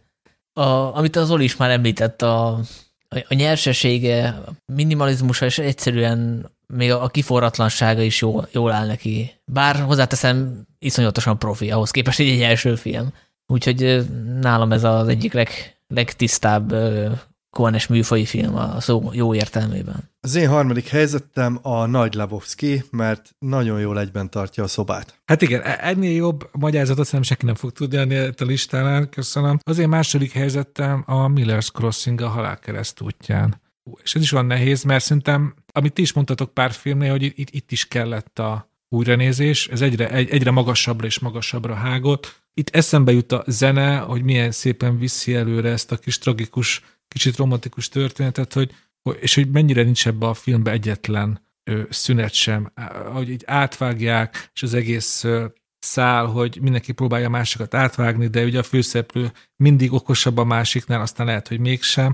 Ugye ez, ez, ez a stílus gyakorlat szó, ez néha ez ilyen nem bántás szokott lenni, de szerintem ez egy világ egyik legzsenősebb stílus gyakorlata a gangsterfilmek kapcsán hogy én imádom minden pillanatát, és ennek az egész műfajnak, ennek a gangsterfilmnek egy ilyen, ö, hát egy ilyen stilizált ö, csúcspontja. Hát a második helyzet nálam, hát objektíve talán a legjobb Coen film, vagy hát a leg, legikonikusabb, ö, amiben legkevésbé lehet belekötni, és ez pedig a Fargo. Az én második helyzetem a Louis Davis világa. Én nagyon-nagyon szeretem a körkörös, sehol sem tartó történeteket, és az ilyen kicsit loser figurákat, nagyon tudok velük együtt érezni és menni, és hiába áll távol tőlem a 60-as évek New Yorki folk szénája, szerintem ez egy csodálatos, csodálatos. Hát akkor elkezdtünk az első helyhez. Nekem az első film az a Louis Davis világa, és azért már Cohenék bebizonyították nekem, hogy a seggfejek is megérdemlik a reflektorfényt, ez tök jó érzés, mármint, hogy nem azért, mert én is az vagyok, csak Azt hittem, a... tök jó érzés nézni így emiatt a filmet. A, nekem a zenei világ az nagyon fontos, és nagyon betalált. Ez a, ez a Bob Dylan, de mégsem Bob Dylan, mert ugye azt a magasságot ugye sose tudja elérni a főhős. És hát az egész gondolat, hogy, hogy ne csak a nyertesekkel foglalkozzunk, hanem azokkal is, akik nem érnek be a célba. Szerintem ez egy nagyon szép gondolat, és ez, ez, ez ahogy mondod, ez a körkörös szerkezettel nagyon hatásosan van kibontva, hogy, hogy foglalkozunk azokkal is, akik, hát akiknek, akiknek nem jön össze az álmuk, mert az ő történetük is érvényes és ő, ő érdekes tud lenni. És akkor nyilván kitalálta az első helyzetem, ha a Fargo idézőjelben a legjobb film, akkor ugye adja magát a kérdés, hogy mégis miért ez került az első helyre, azért, mert talán ez a legszórakoztatóbb film, és azt a kérdést tettem fel magamnak, hogyha mondjuk csak egy Coen filmet nézhetnénk meg a következő, nem tudom, 20-30 évben, akkor, akkor melyik lenne az, és szerintem ezt nem tudnám megunni, úgyhogy ezért lett az első a Nagy Lebowski. Az én első helyzetem, aki hallgatja podcastot, az nem fog meglepődni, meg gondolom ti sem, az egy komoly ember. Már nem is tudom, négyszer vagy ötször láttam, mindig, mindig meglepődök, hogy mennyire mély és komplex. Szerintem filozófia órákon lehetne tanítani. Srácok, ugye egy egész listázásnak most jön a legizgalmasabb része, megnézni, hogy mennyire ismerik a másikat. Kezdem a jó hírrel. Szerintem a Zolit volt egyszerűbb eltalálni. A Zolinál a három filmből két találatom van. Egy komoly embert megtippeltem első helyre, és a Louis Davis világát másodikra. Szintén. És a harmadiknak viszont én a nem vének való vidéket mondtam. Ott akkor meg, ö, ott, ott emlékeim akkor nem voltak jók. Én úgy emlékeztem, hogy ott ennél lelkesebb voltál, mint amit most mondtam. De hát figyelj, érted, tehát a nyolcadik igen. hely, uh, igen, tehát... Szóval akkor a, a, a lehetséges három pontban én eddig két pontot szereztem. Hát én is kettőt, ezt a kettőt eltaláltam. Neked mi volt a második, meg a harmadik diás? Ő első érzett Louis Davis, második halálkereszt útján, harmadik Fargó. Akkor ezt eltaláltam mind a hármat. Tényleg? Igen. Ezt most nem is. El. A sorrendet még, is. Még meg sem száradt a tinta. Ezt most írtam. Természetesen nem. Eltaláltam, igen, igen. Majd lesz most a közjegyzőt. Albert, gyere ide! Nézd meg! Jó, Albert azt mondja, hogy nem történt csalás. Jó, hát akkor, a, hát akkor a... Sanyi, te ezt megnyerted ezt pont. a versenyt szerintem. De miért van ez pontod? Hát mert az Oliéból is kettőt eltaláltam. Jó, akkor nézzük, akkor nekem eddig két pontom van, és akkor Sanyi, neked mi is volt? Én azt tippeltem neked, hogy első Fargó, második Lebowski, harmadik az ember, aki ott sem volt. Ez így nulla pont. Hát igen, hogyha csak a helyezést számítjuk, akkor hát, igen. igen. Nál pont fordítva volt az első kettő. Zoli, nálad? Én, Sanyi, neked azt tippeltem, van. hogy első a Fargo, második a Lebowski, szóval pont a sorrend felcserélt, és én a harmadikra a No Country for Old Men tippeltem, ami akkor nem jött be. Mm-hmm. De most elmondhatod őszintén, először azt írtad le, hogy Fargo, és utána a második nagy lebobsz, és aztán rájöttél, hogy azt ki fogjuk találni, és ezért megcsináltad. Nem, természetesen. De. El, elhatárolom a gyanúsít, Ah. ez aljas gyanúsítgatás. De misetre, Sanyi, nagyon büszke vagyok rád. Én nem hittem volna, hogy bárki eltalálja, hogy én a halálkereszt útján berakom második. Mert... Hát minden hallgató tudja, hogy óriási western rajongó vagy Dénes. De a halálkereszt útján az gangsterfilm. Azért vannak benne, várjál, hát, na jó, mindegy. Jó, de oké. Okay. Szóval tévesen, téves volt a logikád, de mégis jó útra vezetett. Ez nagyon koenes egyébként, ez ilyen Coen filmnek is lett a forgatókönyv. Igen, egyébként... És hibásan gondolkodsz, de Tehát mégis annyit jó. a illusztrációként ennek a listának a szubjektivitásához, hogy én most miközben csináltam, eldöntöttem, hogy ezen változtatok. Tehát ez így most elhangzott, de a letterboxra fölteszem, és én ott a halálkereszt útját előré fogom tenni, mert, mert ahogy így beszéltünk róla, egyre több jelet ugrott be, és én arra, arra jutottam, hogy az jobb, mint a, hogy hol tettem? Hetedik helyre tettem föl, tehát az így följe fog kerülni majd nálam. Hát csak ejtsd ki azt, hogy, hogy a halálkereszt útján zenéje, és akkor más az ember így, én, én libabőrös leszek, ha csak a zenéjére gondolok. Egyébként Dénes, én ö, azt tettem neked első helyre, szóval csalódtam. Mert én, én, a, én azt gondoltam, hogy a te listád az lesz, hogy első a halálkereszt útján, a második a No Country for Old Men, mert hogy ez egy western, és azt gondoltam, hogy a harmadik a Barton Fink, mert hogy te is egy ilyen filmrajongó íróaspiráns vagy. Becsődölt író. Ja, ezt, ezt akartam mondani, csak hirtelen váltottam. De például te nem gondoltad azt, hogy nekem a Louis Davis bent lesz az első három? Nem, azt hittem, hogy ilyen mit, ötödik, hatodik. Mert azt tudom, hogy szereted, de tök jó. Tehát nagyon örülök, hát igen. De ez úgy mondjátok, srácok, na most ezek után én vissza fogom hallgatni, hogy mit mondtam a halálkereszt útjáról, mert ezek alapján én valami nagyon szépeket mondhattam. Hát szerintem nagyon lelkes voltál. Helyes, helyes, helyes. Jó, hát akkor köszönjük szépen mindenkinek, aki velünk tartott ezen a utazáson. Mi élveztük, reméljük a hallgatók is. De mindig eljön az a keresztút, ahol külön kell válni. Igen, és akkor folytatjuk egy másik, nem kevésbé neves alkotóval, illetve hát még volt nekem egy felhívásom. Hát most jön a legizgalmasabb Igen, igen, része. igen. Hát, hogy igen, azt kértem, hogy mindenki hozzon egy Coen film szinopszist, egy tipikus Coen filmet, vagy hát egy olyat, amiben azok a jegyek megvannak, amiket itt mi kielemeztünk 18 adáson keresztül. Ki akarja kezdeni? Ja, nagyon nehéz. Kezdjétek ti, nekem eléggé, hát ilyen, még, még keveredik a fejembe. Zoli kezdte. Mert neked ott van papíron. Igen, az én fejembe is keveredik, mert nem tudom kiolvasni, amit írtam, de én egy kicsit a, a gombhoz vartam a kabátot, tehát hogy a, a motivumokból építettem valamit. Mm, és abból indultam ki, hogy a Coenék már tök sok mindent csináltak, de még nem csináltak science fiction-t, úgyhogy az én ö, Cohen ötletem az lenne, vagy Cohen film ötletem, hogy a nem túl távoli jövőben, amikor már lecsapott a klímakatasztrófa, akkor ö, Fargo környéke egy ilyen nagyon sűrűn lakott iparvárossá válik, mert hogy oda költöznek az amerikaiak, mert van víz meg hőmérséklet, és itt él egy Kowalski nevű ember, aki egyhangú mindennapjait tengeti, egy tipikus loser kisember, aki egyébként egy hatalmas cégnél érzelemkódolóként dolgozik. Tehát az a melója, hogy a virtuális térbe mindenféle embereknek érzelmeket kódoljon, de ő maga egyébként egy full érzelemmentes valaki, és megkörnyékezi egy nő, aki nem is értjük, hogy miért nyomul rá, de kiderül, hogy van egy gangster, aki a nőn keresztül akar beférkőzni ez a céghez, mert azt gondolja, hogy a Kowalski segítségével majd ellophat egy eh, valami jó menő kódot, eh, és eladhatja a fekete piacon.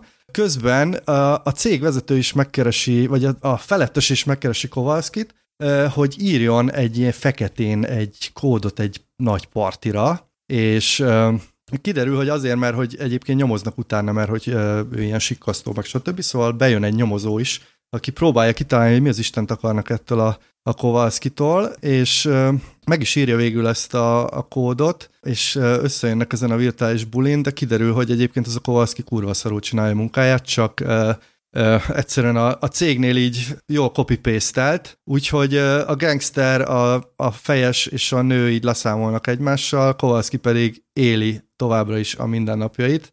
Kiderül, hogy egyébként a, a pincében kurva jó diorámákat csinál, de egyébként ugyanott lesz, mint ahol elindultunk. Nem történt vele semmi. Nem is veszi észre, hogy körülötte mi zajlott. Körkörös szerkezet, Zoltán? Igen, igen. Körkörszerkezet, existencializmus és hasonlók. Arra gondoltam, hogy ebben nagyon sok jó mellékszereplőt lehetne ilyen koenest beletenni. És a Kowalskit ki játszana? Ö, Na, ezen nem gondolkoztam. Hát valami teljesen Lengyel ilyen... Tamás? Ö, hát talán nem a Lengyel Tamás, valami ilyen nagyon átlag Jani ember. Hú, erre viszont nagyon beszélyes bárki Igen, azt most, most már nem mondok senkit, tehát ö, nem tudom, Elek Ferenc. Szegény Elek Ferenc. De nem azért, mert ő tök jó színész, tehát azért. Igen, igen. Mondhatom én most? Persze. Csak azért, hogy mondtuk magyar színészeket, mert ö, is hagy mentegetőzzek, én ezt elfejtettem. Két órával ezelőtt a cseten írta Sanyi, hogy volt az ötletünk, és akkor elkezdtem idefele. Az volt a kiinduló pontom, hogy mi lenne, hogyha Cohen testvérek a mai magyar valóságról, vagy Magyarországról forgatnának, mert szerintem ez tök izgalmas, és onnantól már nem volt több premisszám, elkezdett csak is szabadon járni az agyam a négyes metró meg a spárba sorban állás közben, és elmondom, hogy mi lett belőle. Egy nagy zavaros tenger, és ilyen jelenetek vannak meg, de az eleje meg a vége megvan, ezért azt elmondom. Az eleje, ez egy erdei film noir, amit kitaláltam, próbáltam egy-két Cohen-es de azért kicsit szerintem közhelyes film noir lett, szóval, hogyha Cohenékhez eljut, akkor majd létszik, kicsit írjatok bele, hogy kicsit egyedébb legyen. Úgy indul, hogy a főszereplő egy magának való nehezen kommunikáló gombász, aki megy nem tudom, a pirisbe vagy a bükkbe, és ilyen csoportokat visz gombászni, mert nagyon ért a gombákhoz, és mennek, és egyszer csak egy ilyen családot visz két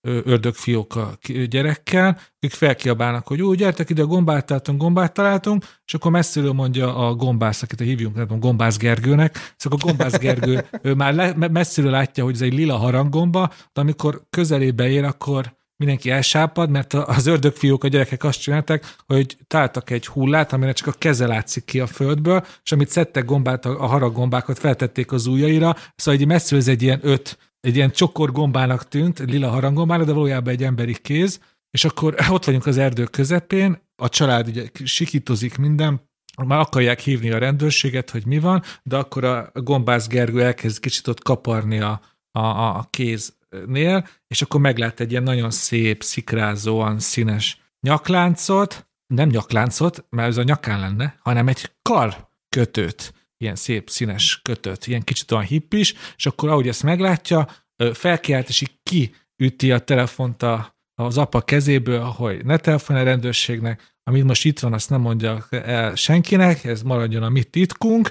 és akkor erre a gyerekek elkezdenek mondani, hogy nem, nem, ők ezt mindenkinek el fogják mondani, óvóbácsinak, óvónének, ha csak nem kapják meg azt a Rottweilert, amit kérnek. És akkor az apa nagy nehezen megígéri hogy jó, megkapjátok a Rottweilert, de akkor csöndben ezt nem mondjátok az óvóbácsinak, hogy hullát találtunk az erdőbe. Hát igen, szóval bocsánatot kérek, ez a négyes metrón, ilyen, ilyen, ilyen hullámok érik az embert, és akkor mostantól, szóval jelentek vannak meg a fejemnek, most kicsit felgyorsítok, mert ennek sose lesz vége. A lényeg az, hogy az egyik főszereplő Gombász Gergő, aki visszamegy a falujába, ott van egy ilyen kis hippi kommuna, Greenpeace zászló, meg biokert, meg minden, és ő, ő tudja a karkötő alapján, hogy az ott ez segény, a helyi Viktória volt az áldozat, és ott is megbeszélik, hogy, hogy igen, igen, tudják, hogy miért halt meg a Viktória, mert ott a, a Wellness Hotel építkezésénél volt a ő, dolga, oda járt, és biztos azért, és ők nem szólhatnak emiatt, akkor nekük is végük, csak egész egy ilyen, van a kis falunak a, a népe, akik nem beszélnek, nem mondanak semmit, és van a épülő Wellness Hotel, amit két egy ilyen neres aranyifjú épít, és teljesen ledoblinálják a környéket, a kedvenc gombász mezőjére golfot, golfpályát akarnak ö, ö, telepíteni Gombász Gergőnek.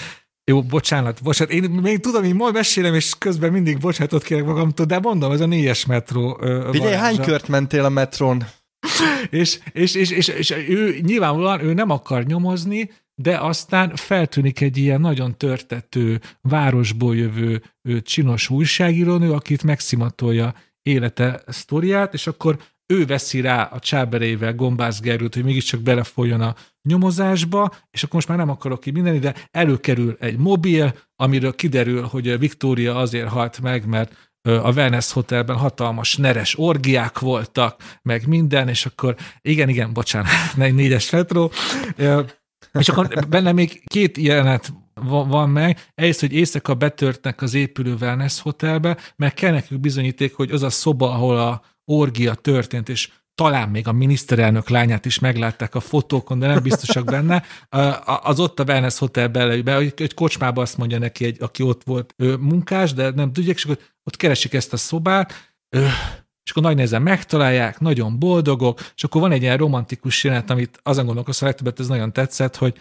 ugye Gombász Gergő, akit eddig csak kihasznál az újságírónő, elmennek közösen gombászni, abból már megvan a sztori, ott a szoba, megvannak a képek, és akkor a, a, a nő el, itt ad először jeleket, hogy amúgy neki is bejön a gombász Gergő, úgyhogy így gombásznak, és különféle ilyen mérges gombákat mutat neki a gombász Gergő, és akkor mondja, hogy igen, ettől lebénul először a nyelved, aztán a talpad, ettől, ettől, nem tudom, lilát hánysz, és akkor a, a nő ezt így hallgatja, és egyre jobban bejön neki gombász Gergő, és ez, ez szerintem egy tök jó jelenet, hogy a halál és a szerelem értitek, meg ilyen filmváros fennfattal, és hogy is volt tovább? Igen, igen, ez volt abban a négyes metron, hogy így hogy így nem álltak még össze, nem álltak össze a jelenetek, de azt tudom, hogy az egyik fő jelenet az lesz, hogy már épp vacsorához készülnének, mi mást, mint gombát, amikor megjelenik a két neres aranyifjú a, a, a verőembereivel, és megetetik a mérgező gombát a Gombász Gergő, akik azt hiszik, hogy a sztori megvan, és azért, mert a nő elárulja őt, és megbeszéli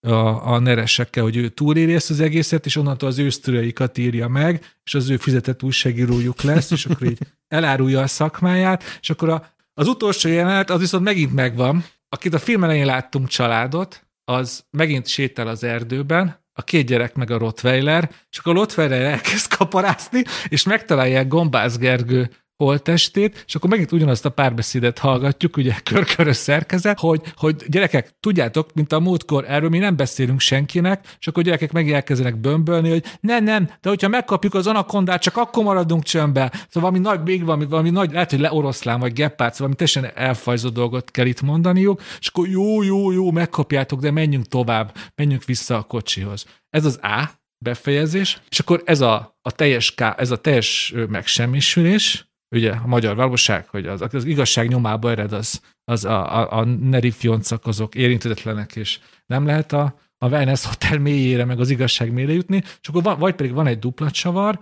hogy elmegy ez a család, és akkor azt hiszed, hogy már jön a stáblista, ehelyett feltűnik Viktória az újságíró, vagy az az áldozat, vagy mindegy, az újságíró egy ásóval elkezdi kilapátolni a holtestet, és akkor leül mellé, és akkor látunk egy ilyen hosszú tarbélás nitet, hogy szép lassan megy le a nap, így, így nem láttunk semmit, akkor egyszer csak már majdnem lement a nap, amikor így a gombász Gergő magához téved, és akkor kiderül, hogy megtanította abba a gombázós jelenetbe arra, hogy van egy gomba, amit hogyha megeszel, és alkohollal kevered, amit ők ott megcsináltak a vacsorán, akkor 48-ig tetsz halott vagy, és akkor elhit, elhitette a, a, a neres aranyifjú testvérpárral, hogy hogy meghalt Gombász Gergő, de valójában nem, mert 48 órán később ugye feléled, és akkor ott megbeszélik, hogy ez a magyar valóság, te gombásszál, én írom a, a neres cikkeket, ez a mi sorsunk, és akkor többet ne találkozunk, és akkor elsétálnak délre és északnak. Egy kérdésem a Dénes, mielőtt felszálltál a metróra, fogyasztottál gombát, és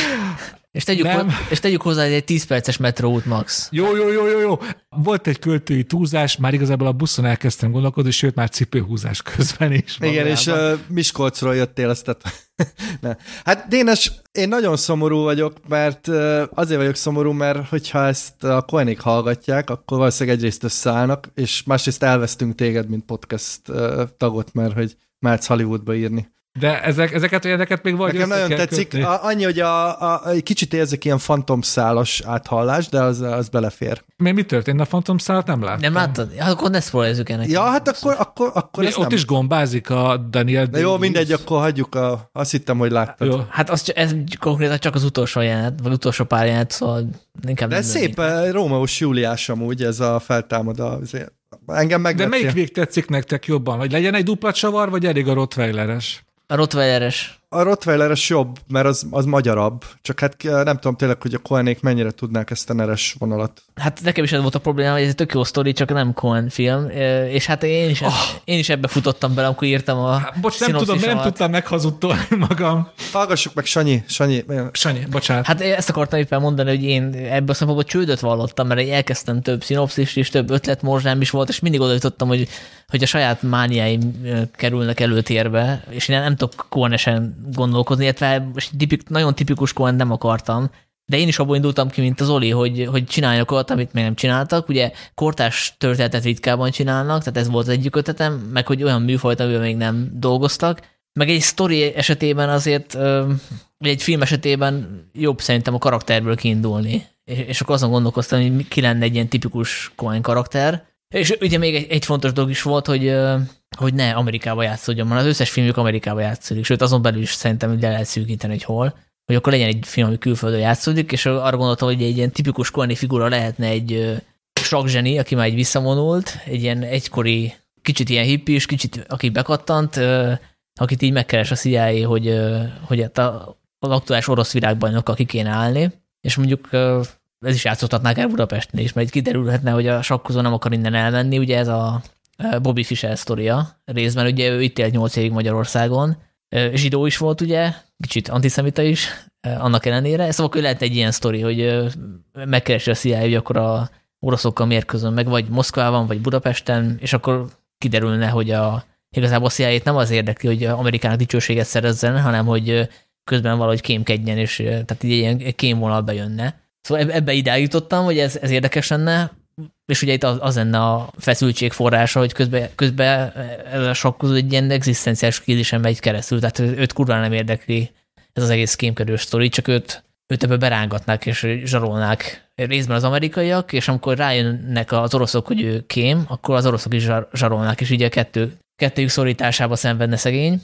Tehát ezzel ide, ide jutottam, és akkor volt egy másik ötletem, hogy szintén ki kellene próbálni egy olyan műfajt, amiben még nem voltak. Lenne annak a cím az, hogy Fargó 2, Fargóba játszódna, az is ilyen kortás történet lenne, és az úgy kezdődne, hogy az éjszaka közepén valaki fölhívja a helyi lap egykori újságíróját, aki ma már youtuber, őt akár játszhatná a Frances McDormand is, ugye hát így kezdődik a Fargo is, tehát ez ilyen kis pici metapoén, hogy újra hasznosítják magukat a kolnék, és akkor azért hívják, mert hogy valami ismeretlen repülőtáj lezuhant a házuktól nem messze, oda menne, de ott már csak egy üres kráter találna, és akkor utána bevezetném még több szereplőt, egy a helyi polgármesternek a kampányfőnökét, aki kicsit olyan figura lenne, mint a halál útjában a, hogy hívják a, a balkezét a gangszervezérnek?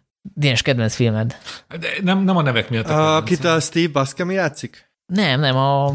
Akit a Gabriel Byrne Igen, játszik? igen, Gabriel, igen, tehát egy kicsit hasonló figura, és itt, itt ugye az lenne a konfliktus forrása, hogy fél éven belül van egy polgármester választás, és a hivatalban lévő polgármester egy ilyen populista, picit ilyen antiszemita jegyeket mutató figura, az ellenfele meg ilyen progresszívebb nyilván, és akkor ez lenne az egyik, egyik szál, hogy ő próbálja egyengetni ennek a polgármesternek az útját, hogy újra és újra megválasszák ugye a választáson, de nem jók az esélyei, és ugye azt veszi észre, hogy nagyon furán viselkedik ez a, ez a polgármester, mint a kicserélték volna.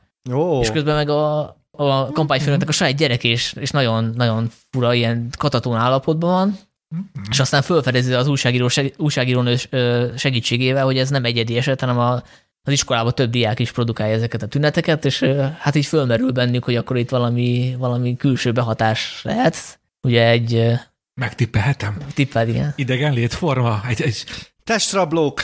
Testrablós támadás, este forog fönn, és akkor lenne még egy harmadik szál, hogy érkezne egy ilyen Oscar-díjas hollywoodi színész a városba, aki újabban abban tetszelek, hogy ő rendező, és dokumentumfilmet akar forgatni erről a politikai küzdelemről, mert ő ezt szimbolikusnak érzi, hogy ha itt sikerül legyőzni a antiszemita polgármestert, akkor az egész Amerikára annak egy jó üzenet lehet. Ez, ez lenne a, mondjuk a Sean Penn, az is egy ilyen kis ironikus casting lenne. Ugye ő volt az, aki Ukrajnába elment ja, ja. O, forgatni egy filmet, az Zelenszkira aztán elmenekült, amikor elkezdődtek a harcok, szóval, hogy és, és akkor ő először így objektív dokumentumfilmet próbálna csinálni, de aztán rájön, hogy jobb, jobb hogyha beszáll aktivistaként ebbe a kampányba, és akkor ez egy hasonló poén lenne ahhoz, amit az Ávet Cézárban is látunk. Ugye egy arról van szó a történet, hogy a háttérből a kommunisták mozgatják a szálakat, ami ugye egy egy fölnagyított megkártista mítosz, és a filmben viszont kiderül, hogy tényleg.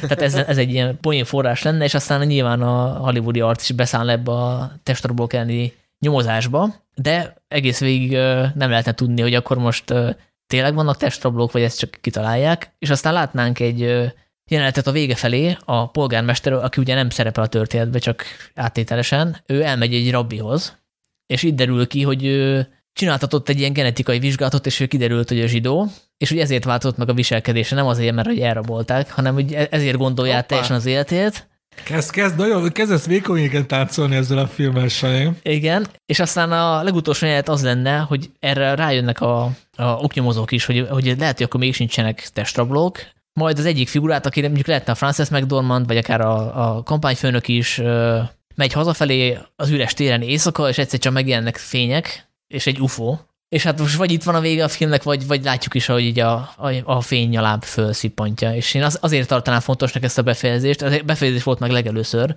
mert ez, ez a motivum ugye fölmerül az ember, aki ott sem volt Panban, és ott igen. az lóg a levegőben, nincs dramaturgiai funkciója, ez meg ilyen szépen le lenne kerekítve ez a, ez a motivum. Egyébként benne van a Fargo sorozatban is, aminek a Kornék producerei voltak. Ott is van egy ilyen ufós jelenet, és én szerintem ez így jó poén lenne, itt meg lenne indokolva. Akkor kedves hallgatóink, szavazatok, hogy melyiket nézzétek meg leginkább, és hogyha producerek hallgatnak minket, állítólag hallgatnak minket, akkor ö, ö, küldjék a pénzt, és mi megcsináljuk. Akár többet is nyilvánvalóan. Sőt, szerintem generálunk még ötleteket, ha arról van szó. Ja, nyilván. A, a nagy Cohen generátor az igaz, hogy mi hárman vagyunk. Hát és akkor ünnepélyes doppergés, ezennel hivatalosan elkezdjük a maratoni Michael Bay sorozatunkat. Juhu! Bocs, nekem Sas Tamást mondtál, én azzal készültem. jó, elnézést.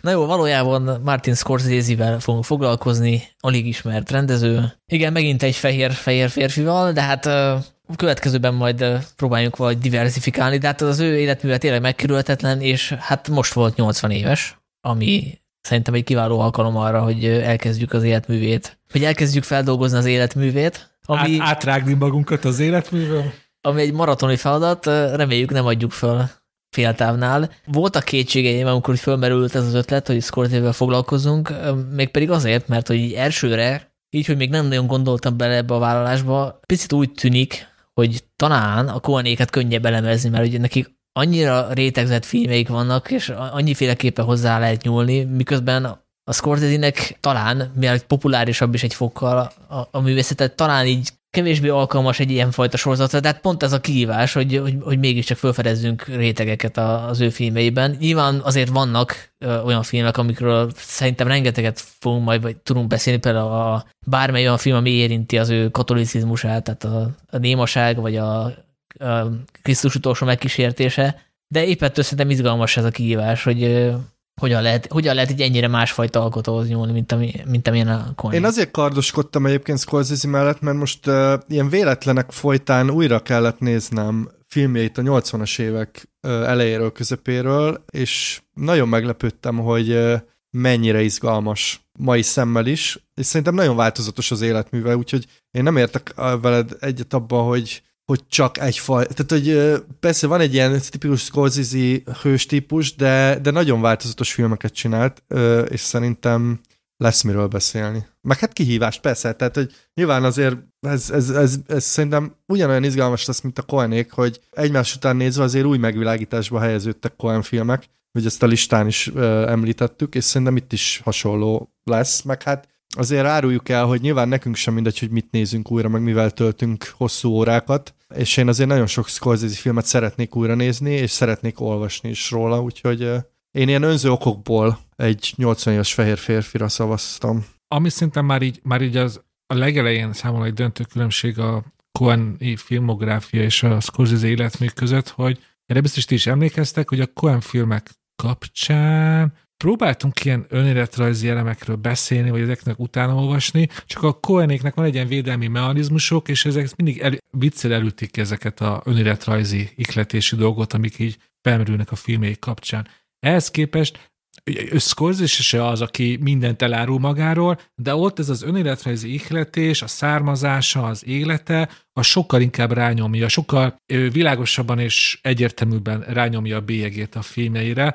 Szerint szerintem már csak az első film alapján is, amiről mindjárt fogunk beszélni, amikor mi ezt az életművet fogjuk elemezni, akkor az a mögött álló embert is sokkal többször és sokkal gyakrabban fogjuk elemezni, mint a Coenéknél. Tehát bulvárosabb lesz az adás. Nem lesz, nem lesz bulvárosabb, csak hogy ugye, nyilvánvalóan újságírók ő, már meglévő forrásokból dolgoznak, legalábbis amikor egy életművet feltekertselnek és megvizsgálnak, és a, a Scorsese élete sokkal inkább egy ő, nyitott könyv. Hát meg nem is beszélve arról, hogy Scorsese imád beszélni. Tehát nem egy tarantinoi pörgő nyelvű ember, de azért, hogyha néztek vele interjúkat, nagyon szívesen beszél a, a film rajongásáról, a filmjeiről. Ugye a Koenikre ez kurvára nem igaz. Tehát, hogy itt nyilván majd tudunk nézegetni jobban dolgokat. Igen, lehet, hogy a Kornéknél az volt a feladat, hogy detektívként kinyomozni azokat az információkat, amiket ők nem is tesznek közzé.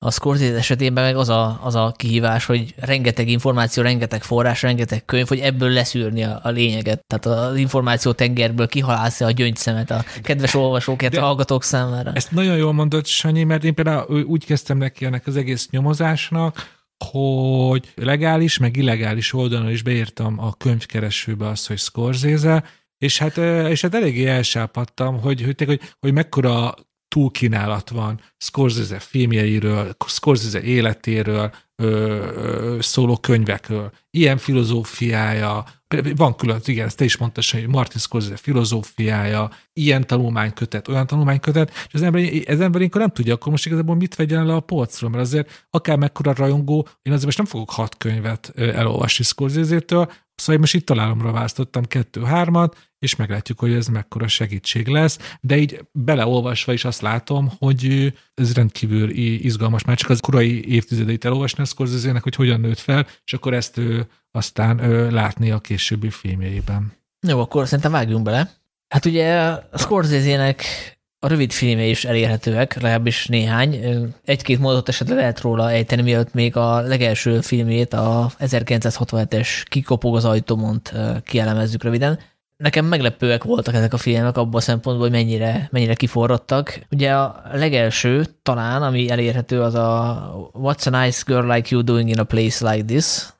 Zolit, azt láttad? Igen, igen. Ez egy meglepő, és tényleg ez nagyon friss, szerintem mai szemmel is nagyon friss film, tele van mindenféle filmnyelgi gegekkel, ugye a sztoria csak tényleg dióhéjban annyi, hogy egy, egy ilyen író faszi beköltözik egy New Yorki, pici New Yorki apartmanba, és mindenféle ilyen fura dolgok történnek vele. A falon van egy kép, ami teljesen maga a hatás alá kerül, mint Barton Fink egyébként a, az említett Coen filmben, és már itt Scorsese formanyelvi érzékenysége szerintem nagyon jó kidomborodik, és tényleg ez YouTube-on bárki beírja, ez, ezt meg lehet nézni, és ajánlom, mert ö, azt hiszem, hogy talán 8 perc, tehát nem egy ilyen nagyon hosszú valami, és már, már nagyon sok olyan snitt és vágás és megoldás van benne, ami, ami már mutatja, hogy Scorsese azért nagyon, nagyon jól tud filmnyelven beszélni. Igen, de egyébként a téma alapján akár ez egy David Lynch film is lehetne. Igen, Tehát, igen. Igen. Itt azért eléggé szürreális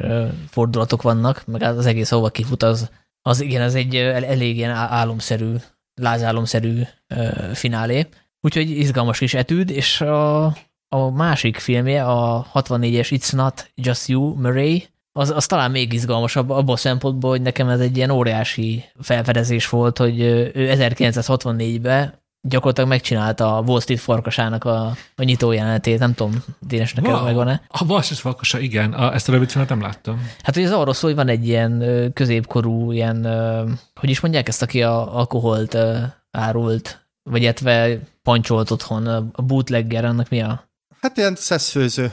Igen, ilyen szexfőző, aki tehát ilyen kisemberből lett ilyen gazda valaki, és úgy kezdődik a film, hogy a kamerának mutogatja, hogy neki milyen vagyona van. Tehát konkrétan hogy kezdődik a, a Wall Street farkasa. Tehát nekem az egy nagy, nagy felfedezés volt, hogy, hogy e-, ebből a szempontból a, én, én Wall Street farkasát úgy néztem, ez egy tök jó, tök jó film, de hogy itt a, itt a, a Scorsese valami teljesen, teljesen más csinált, mint, mint korábban. Azzal, hogy ennyire, ennyire klipszerűen vágta, és ennyire és, és kiderült, hogy nem, mert hogy e-, ennek is vannak ilyen hát a, személyes vonalata. Az, az igazán nagy zsenik maguktól, önmaguktól lopnak, ugye? Így van, tehát hogy tök jó, tök jó újra hasznosította, és és a, ami még érdekes, hogy itt van egy verekedés jelenet, és az, az is már egy fantasztikusan van koreografálva. Tehát neki kezdetektől fogva ezek a specialitásai, amikor férfiak egymásnak estek. Igen, meg nagyon dinamikus, tehát hogy ugye van, szerintem a fejekben van egy ilyen, hogy biztos ezek a, mert ezek ugye a, a New York University-n készültek ilyen, hát azt most nem tudom, hogy vizsgafilmeket, de hogy a, tehát az oktatás részeként, és ugye a 60-as években, nekem az fejemben mindig az van, hogy ezek biztos ilyen nagyon iskolás, meg stb., de ezek nagyon dinamikus, tényleg ilyen nagyon nagyon pörgő, látványos dolgok. De jól sejtem, hogy a francia új hullám hatása az erős rajtuk? Valamennyire igen, de szerintem inkább a, a, az, a, az kortás amerikai kísérleti film, meg ezek a tudatfilmes dolgok, mert hogy a nagyon Aha. szürreális vágások vannak benne néhol, meg, meg egy ilyen nagyon sok gag van, tehát ilyen running gag, amit vágással old meg, hogy visszajön egy szereplő. Igen, humoros nagyon. Nagyon viccesek.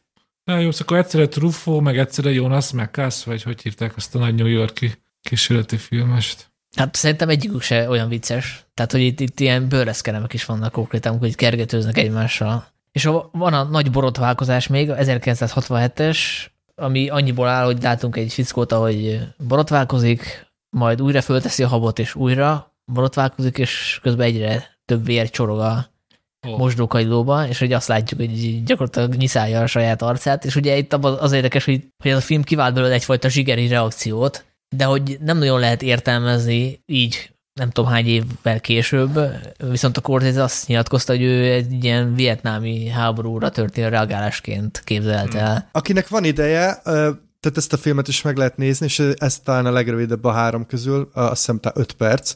A Youtube-on én belefutottam egy 15 perces elemzésbe, ami snitről snitre kielemzi, és megmutatja, hogy itt tényleg arról van szó, hogy Scorsese egy ilyen minimál ötletből kihozott egy tök jó allegóriát, mert hogy na, ez a fürdőszoba tök átlagos, de nagyon fehér, és ezen nagyon jól mutat a vér, és hogy nem értjük, hogy az az űrge ugye végzi ezt a reggeli rutinját, hogy miért csinálja újra és újra és újra, akkor is, hogyha elkezdnek egyre jobban fájni, fájni, fájni. Szóval persze ebben van egy ilyen, hogy igen, hogy mi az Istennek küldenek még oda katonákat, még oda katonákat, még oda katonákat a vágóidra, de szerintem van egy ilyen uh, univerzálisabb, egzisztencialista értelmezése is, hogy, hogy miért csinálod azt, ami neked nem igazán jó, hogyha, hogyha fáj, vagy, vagy szar. És nekem ez, ez tökre tetszett ez a gondolat, hogy ez egy nagyon, nagyon egyszerű ötlet, tényleg annyi, hogy valaki borotválkozik egy fürdőszobában, de már úgy van felsnittelve, meg már úgy van fokozva, meg eltolva a groteszk felé, és közben igen, ez a zsigeri hatás is van, mert egy picit góros, mert tényleg ott folyik a vér,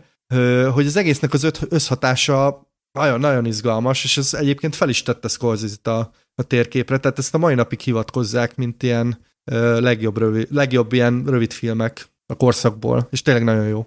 Bevallom, ugye én ezeket nem láttam, én csak azt tudom, hogy, hogy, a, hogy a kisfilmek, rövidfilmek azok alapján vélik mostohán kezelt filmforma, és például DVD-k, blu esetében is általában extrák szoktak lenni, és ehhez képest tényleg csak, hogy Scorsese mekkora, mennyire legendás alakja a kortás filmművészetnek, hogy a Criterion külön kiadta, van egy Scorsese Shorts nevű Blu-ray kiadványa, és ez így külön kezeli ezeket a korai rövidfilmeket, és azért ezt nagyon kevés rendező mondhatja el, hogy ezeket a általában ilyen, még akkor ilyen, ilyen útkeresésben lévő korai dolgaikat így külön kiadják évtizedekkel később, és nem csak így extra, extraként, érdekességként. És egyébként csak zárójeles megjegyzés, hogy Scorsese azóta is szokott néha rövid filmeket csinálni, most már nem csak úgy, hogy rövid filmet csinál, hanem például reklámokat is csinált, ami nyilván egy rövidebb forma.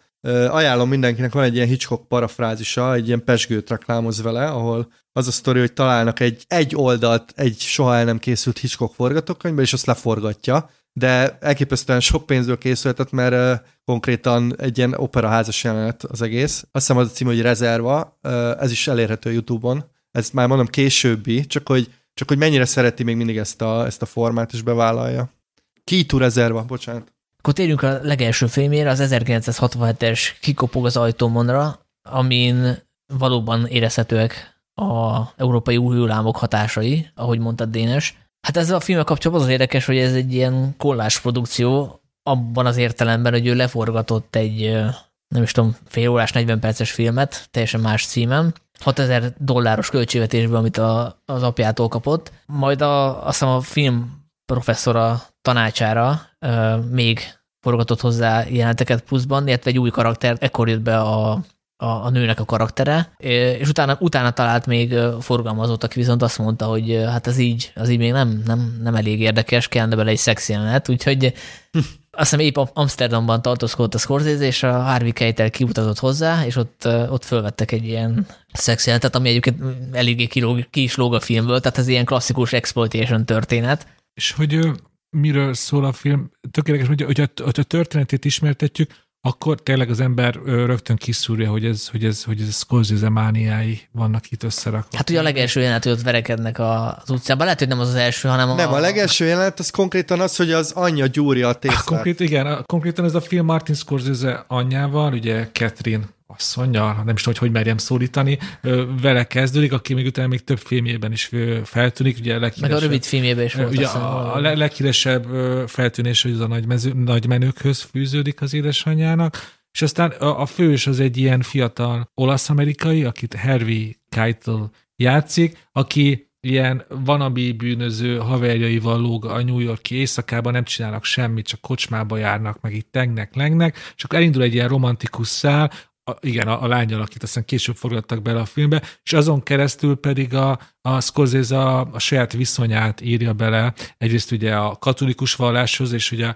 a, a, és a, a szexualitáshoz, hogy, hogy, hogy ezek a katolikus tanok, ezek milyen nőképet eredményeznek az olasz-amerikai férfiakban, és akkor milyen álszent magatartásuk van a szexhez, és ez, ez, ezek mind-mind olyan kérdések, amik aztán több-több Scorsese filmben is felbukkanak, és nagyon-nagyon érdekes így látni a, az életmű nagyjának az ismeretében, hogy, hogy, hogy tényleg most már biztosak lehetünk abban, hogy így scorsese azért egész életében volt pár olyan téma, ami így egész életében foglalkoztatja, és vissza-visszatér. Ez például ez a, ez a katolikus bűntudat kérdése, vagy hogy... Azt hiszem, hogy a Szűz Mária az már az első jelentben benne, ha jól Persze, ugye? Nagyon, vagy nagyon valami szobor, vagy nyaklánc, vagy nem. Nagyon sokszor mutatja Szűz Máriát, igen. igen, igen. van egy olyan jelenet, hogy ott megcsokolja a Krisztus szobor lábát, azt hiszem, és akkor hogy véres is lesz az ajkat. Az igen. igen. igen, egy ilyen szuper közeliben. Hát azt tudni kell, hogy Scorsese papnak készült egy, egy időben, tehát hogy azért nem, nem a semmiből jön, meg hát azt tudjuk, hogy a, az olaszok azok azért erősen katolikusok, különösen a, a kivándorolt olaszok, akiknek a vallás ilyen megtartó erő, úgyhogy ez végigköveti az életművet, ez az egyik ilyen nagy vonal, ami, akkor, akkor hagyj is kezdjem el ezt a film versus valóság összevetését, mert, mert ez hozzá, ez, ez, ez legalábbis ez, itt a korai szakaszában tök érdekes, hogy ugye ő gyerekként aszmás volt, és egy nagyon kemény környéken nőtt fel. Ő kimaradt az ilyen sporttevékenységből, hát hogy a, a családi élet se volt mindig harmonikus, a környéken is elég sok balhé volt, amit később látunk, ez az, az, az, az olasz gangstervilág, ő, ő ezt az ablakból nézte végig, meg az utcán ott, a, a, ezek a kistérű bűnözők ott mászkáltak a Lower East Side-on, akikről később filmet forgatott, de hogy neki ebből az egész forgatagból két mencsvára volt, ahol el tudott bújni. Az egyik ugye a templom volt, a másik pedig a mozi, ami hát mind a kettő egy, a maga módján egy szentély, és akkor itt is látjuk ezt a Harry Keitel karaktert, a G.R.-t, hogy egyrészt éri ezt a nagyvilági New York életet, viszont ez a katolikus gondolkodás, ez tökéletesen nyilvánul meg ö, benne, hogy, hogy, hogy valamiért kurvázni ér, de hogyha találkozik az ember egy nővel, akivel komoly kapcsolatra vágyik, akkor ott igazából annak a szüzessége fontos, és egészből egy ilyen olyan egy ilyen ellentmondásos viszonyt fest le. Ugye úgy szokták ezt leegyszerűsíteni, hogy e, e, e, ezt a képet, hogy, hogy két véglete van a nőknek, vagy kurvák, vagy szűzmáriák, és ez a szimbólumok terén, minden terén ott van a film, és ez nagyon-nagyon hát És ő azt akar, hogy egyszer legyen a kettő, és ami ugye ellentmondás. Hát, hát nem, nem, szerintem nem azt akarja, hogy mindkettő, hanem ő, Hát, hogy mindkettő fontos neki, csak ugye ezeket ő megpróbálja elkülöníteni, de ebből akad egy ilyen ellentmondás. Ugye van az élet, amikor kijönnek a moziból, és akkor ugye a, azt próbálja elmagyarázni, mi a különbség egy nő, meg a, a, a broad. Hát luvnya. Igen, és nem tudnak mi a magyar és, és, és utána igen. erre következik az a montázsát, ugye, amit Amsterdamban vettek föl. De igen, mert ugye ott abban az álomban egyrészt azért van, hogy a közönség bejöjjön és nézzen, mert vannak benne cicik. Másrészt ugye azt hiszem sokkal lényegesebb, hogy Szerintem ő nem akarja mind, mindkettőt egyszerre, hanem egyszerűen nem tudja felfogni azt, hogy ezek a kategóriák, ezek teljesen életidegenek. Hogy, hogy az emberek sokkal komplexebbek annál, mint hogy valaki vagy kurva, vagy szűz Mária, és amikor szembesül azzal, hogy a, hogy a barátnője nem, hogy nem szűz, hanem még meg is erőszakolták, ő ezt képten fel, feldolgozni, és, és egy eléggé, hát egy ilyen, hát egy elég ö, visszatetsző reakciót ad erre, hogy akkor biztos valamit tettél ezért, hogy megerőszakoljanak, és akkor itt jön ki ö, ennek az egész, legalábbis amit ő a katolikus vallásból így felfog, ez a leegyszerűsített nőkép, ez látszik, ez mennyire ö, kicsit úgy megblomlasztja az elmét, és képtelen úgy a nőköz viszonyulni, mint egy ilyen nem tudom, teljes jogú emberhez, hanem egy ilyen, ilyen leegyszerűsített kategóriáként fogja Hát mert ő őket. próbálja idealizálni a nőt is, mint a Szűz Mária szobrot, igen, csak igen. ugye valóságban ennek nincs sok, nincs sok értelme, hogy nem húsvér emberként tekint rá, hanem valamiféle ikonként, mert annak nyilván csalódás lesz a vége. Hát igen, meg ugye, hogy azért azt tudjuk, hogy vonzódik, vagy akár szerelmesebb a nőbe, és, igen, igen. de hogy igen, hogy idealizált nőbe szerelmes, és nem tudja elfogadni ezeket a, a részeit a, a dolognak. De egyébként tök érdekes, mert a, amit mondtam, mert a templom is megjelenik benne, tehát hogy az azt hiszem az a templom, ahol egyébként Scorsese járt is, és nagyon sokat beszélnek filmekről is. Tehát a, a, a lánya konkrétan úgy ismerkedik meg a, a Staten Island Ferrin, hogy a Rio Bravo-ról és John Wayne-ről beszélgetnek. Na, na, na, na, na, na. Azért a fontos dolgokat mondjuk pontosan, az üldözőkről. Azt Ja, bocsánat, az üldözőkről, igen, az igen, első igen. randiba, és én azt mondtam, hogy leesett állal nézem, hogy ez életem legszebb első randia lenne, hogyha én azzal szedhetek fel bárkit, hogy, hogy, hogy az üldözőkről beszélgetek, meg azt elemzem. Hát ez fantasztikus, de szerintem azért ez elég kevésszer jó téma szerintem egy első randihoz. Hát pont ezt akartam mondani, hogy a, vannak ezek a, a filmbuzik, mint a Scorsese vagy a Tarantino, ugye a tiszta románcban is van hasonló jelenet, hogy ők beleírják a filmjükbe ezt fantáziaként, de ennek a valósághoz valószínűleg nincs sok köze. Hát figyelj, nem tudom, mert ö, 65-ben még talán lehetett beszélni a John Wayne filmekről. Tehát most olyan, mintha valakivel, nem is tudom mi- milyenre, Tom Cruise filmekről beszélgetni, szerintem az, az azért még van rá esély, ha olyan körökben mozogsz. Ne oda ott látszott a bajátban, hogy a lány szóba áll vele, mert imponál neki, hogy a srác beszélni akar de akár beszélhetne a B1 gyűjtésről is. Hát ezért kell filmvilággal járkálni a hónod alatt, Sanyi. És uh, villamoson De mi se kicsapni, és odaülnek a... De ha már itt tartunk, ez most már tényleg érdekel, hogy valaki ezt próbálja ki, hogy, hogy az első randián elkezd John V. Westenekről beszélni most 2022-ben, és mesélj el nekünk, hogy ez milyen eredmény, eredménnyel jár. Én őszintén kíváncsi vagyok. nem lesz hosszú beszélgetés, tehát Igen, ki az a vén? Meg most mi van? Ezt a jelenetet én is felírtam, és azt írtam mellé, hogy lehet, hogy mire végzünk a Scorsese sorozattal, a Tarantino nálam lejjebb kerül pár porccal, mert én addig ebbe, abba a hitben voltam, hogy ezt a small talkot, amikor ilyen triviális dolgokról beszélgettek nagyon hosszan, mondjuk filmekről, hogy azt így kvázi ő találta föl. Nyilván tudtam, hogy korábban is voltak, Ah. akik használták a popkultúrát, de hogy ennyire behatóan, tehát így szerintem egyértelmű, hogy a Tarantino in- innen ihletődött meg, úgyhogy le a kalap a Scorsese előtt, hogy ebbe is ő volt talán az első.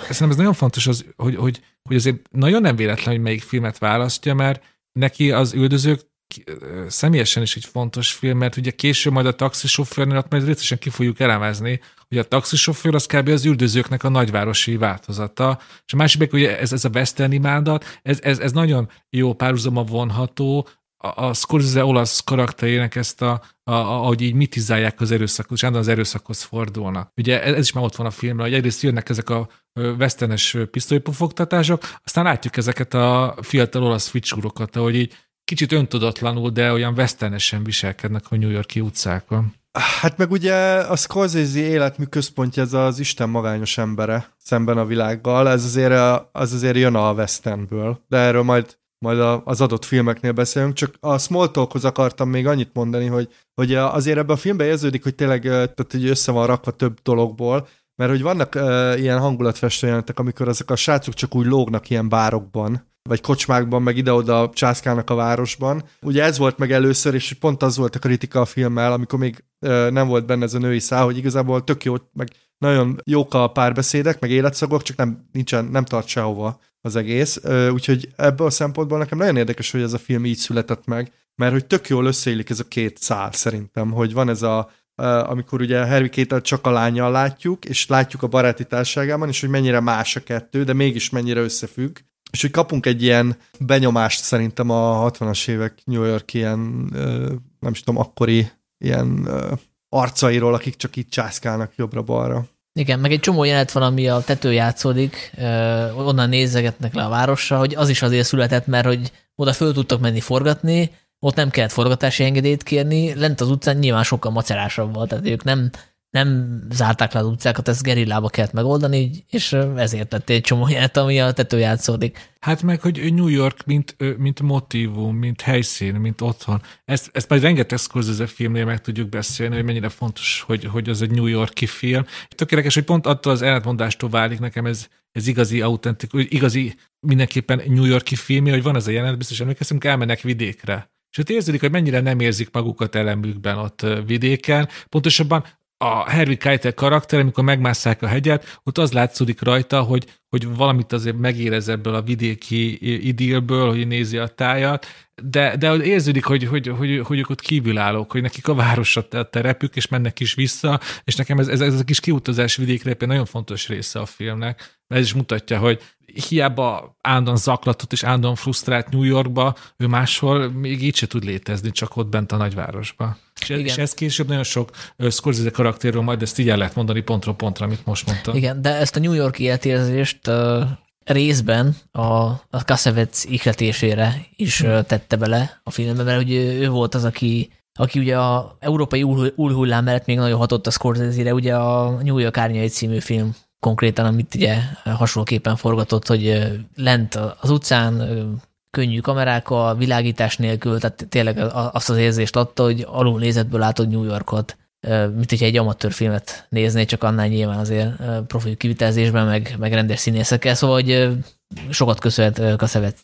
Kaszevecnek is. Hát meg az édesanyjának. Meg az édesanyjának, igen, igen, igen. Csak, igen. Meg, meg attól, hogy ilyen, kicsit ilyen darabos ez a film, mert ugye úgy lett össze, összerakva Frankenstein módra, hogy ettől ez a legúj hullámosabb film Scorsese-nek, és kicsit olyan, mint hogyha a saját stílusát a későbbi Scorsese dekonstruálná egy kicsit, mert ugye itt is megkapjuk azokat az erőszakjeleneteket, amit a későbbi filmekben, csak itt sokszor hiányzik a kontextus. Tehát, hogy azt nézzük például perceken keresztül, hogy valamilyen, nem is tudom, irodába, ahol ilyen bukik vannak, valaki pisztolya hadonászik, és akkor a többiek meg le akarják fogni, vagy egy verekedés az utcán, és ennek nincs se eleje, se vége. Tehát nem tudjuk, hogy mi a tét, nem tudjuk, hogy miért robbant ki a, a verekedés, tehát hogy ezek kvázi... Életképek. De, igen, életképek, amik, amik inkább az erőszak természetére világítanak rá, meg arra, hogy ez mennyire, mennyire hülyeség, meg, meg, meg egy ilyen kvázi ilyen férfi rituálé, de mivel nincs kontextus, ez nincs elhelyezve egy történetbe, ezért nincs idealizálva se, tehát hogy ezt, ezt, ezért nem lehet rajongani se mint hogy a nagy menőkben azért vannak erőszakos játék, de ott meg van magyarázva, hogy hát így működik a maffia, és az így bizonyos szempontból is csak cool. Ez meg, ez meg kurva nem cool, mert ez mert ki van emelve az erőszak, és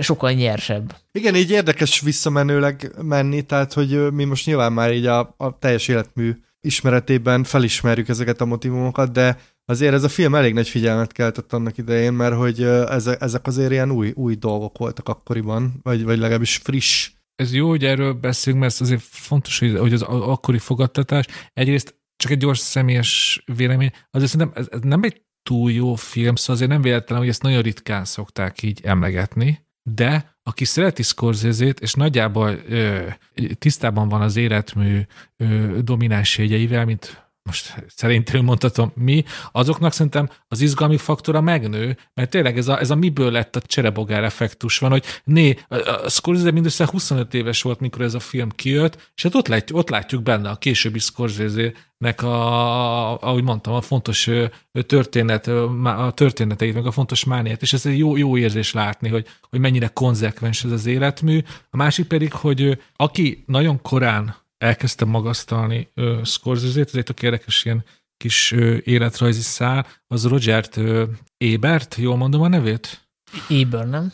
Szerintem Ebert, de jó, de tudjuk, kiről van szó. Ő, ő, tényleg a 20. század egyik legnevesebb és legnagyobb hatású amerikai filmkritikusa volt. Ő, tényleg a, a, az ő szava az így meg tudott emelni filmeket, vagy, vagy sárba tudott, tudott tiporni, és ő, ő, ő akkor 1900 67-ben, amikor ez a film kijött, a Chicagói Filmfesztiválon, ő ott látta, és ő, ő ahogy Scorsese, ő is abban az évben kezdte a szakmáját csak ő kritikusként, és egy nagyon-nagyon-nagyon lelkes kritikát írt róla, hogy tényleg itt, itt, itt valami új, új, új dolog van születőben az amerikai filmben, és itt egy visszaolvastam, és hát hát azért eléggé elragadta a hév Roger Tibertet, később aztán írt egy hosszabb kritikát, vagy kicsit ő visszatáncolódott és erősen dicsekedett, és egy ilyen hosszú barátság kezdete volt Scorsese és Hibert között, és nagyon, nagyon érdekes, hogy, hogy ez a két karrier is összefonódott. Amerika egyik legnagyobb kritikusa és Amerika egyik legjelentősebb rendezője,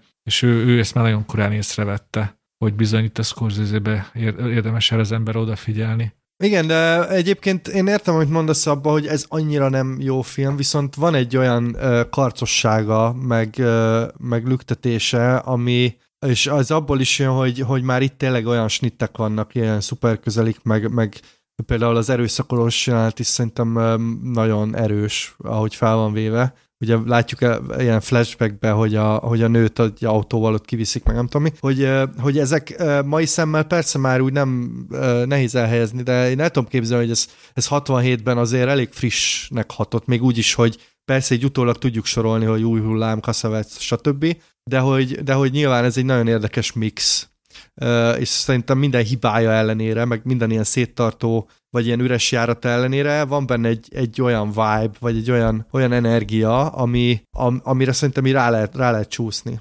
Hát, hát a részleteiben, részleteiben szuper ez a film, meg ahogy beszéltük róla, a későbbi scorsese megvan, és amiről még nem volt szó, és ami a rövid filmében is megvan, az a, az a klipes szerkesztésmód, a zene használat, már a rövidfilmjeiben is nagyon bátran használja akár a popzenéket is, tehát a, az a fajta klipes stílus, amit a Wall Street farkasába visz csúcsra, az már itt is megvan. Tehát, hogy itt is nagyon bátran nyúl a, a rockzenéhez, a, ugye a, a szexénet közben a Doors szól, de vannak ilyen unortodox megoldások is, hogy amikor bohockodnak a pisztolya, akkor ilyen nagyon ilyen mexikói, spanyol hangulatú zene szól, mint egy ilyen westernben. Az is egy ilyen hát a, nagyon, nagyon jó ötlet. Szerintem a legprovokatívabb zeneválasztás egyértelműen a, az, az erőszakolós jelenetnél, ott egy ilyen vidám sláger megy. Tehát és ellenpontozza és ez is annyira Scorsese, hát ugye most meg ismerjük a híres példákat a későbbi gangster filmekből, hogy, hogy, hogy, hogy a kép erőszakot mutat, a zene meg egy ilyen kis vidám sláger, e, és már ez a, ez, ez a Scorsese jegy is már ott van az első nagyjáték filmjében. És akkor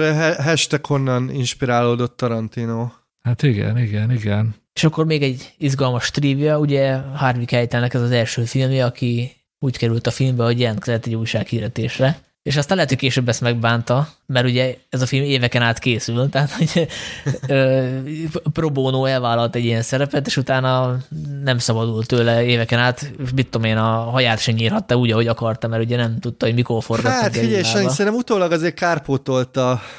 Jó, utólag igen, de hát akkor még nem tudhatta, hogy a Scorsese egy ekkora zseni lesz. Az, igen, szóval hosszú távon biztos nem bánta meg, hát tudjuk, hogy milyen közös filmeket forgattak. Igazából bennem még csak két anekdota van. Oh, yeah. Akartok sztorikat hallgatni? Holnapra úgyis elfelejtem, mert szóval ne, nekem ebbe az egész Scorsese élettörténetben, Scorsese mítoszba tényleg ez, e, e, ez az anyaszámos annyira elkezdett érdekelni, mert ugye csinálja ezeket a kőkemény, maszkulin gangster történeteket, ami persze kritikái ennek a maszkulin gangster imázsnak, de azért mégiscsak ugye férfiakról, és a háttérben meg ott van ez az anya alak, a, aki valójában ugye az a tipikus olasz mamaszit, aki mindenhol ott van, Mama. segít neki, és e, e, erről például a Roger Ebert írt egyet a Scorsese könyvében szerintem egy nagyon tanulságos anekdotát, hogy amikor már év, évtizedekkel később ugye már egy nagy befutott rendező volt Scorsese, és azt mondom, a Torontói Filmfesztiválon tartottak neki egy ilyen retrospektívet, akkor ott is ő kivel jelent meg? Az anyjával. És ő, ugye a Roger Tibert, meg a, a, a hogy hívják a pajtás, elkívül a közös Siskel. Gene Siskel. Ő, ők voltak ott a konferenciék, és ő találkoztak előtte ott a aulában, és akkor mondták a scorsese hogy hát hogy mivel mi vagyunk ott a, a bemondók, ezért mi ugye öltönybe leszünk, de neked igazából ez nem fontos, mégiscsak te vagy a vendég, és erre, erre mondta a Scorsese, hát jó, akkor én csak simán jövök farmerba. És erre az anyja is ott volt, rögtön rászólt, hogy nem, nem, te is öltönybe mész, és erre annyit mondott a Scorsese, hogy, hogy igenis, hanyám. Ez, nyilván ez egy anekdota, de, de valahogy így képzelem hát el a figyelj, a, tudod, az olasz családban a, a mamma, Igen. Az, az tényleg egy ilyen érdekes figura, úgyhogy ezt el tudom hinni.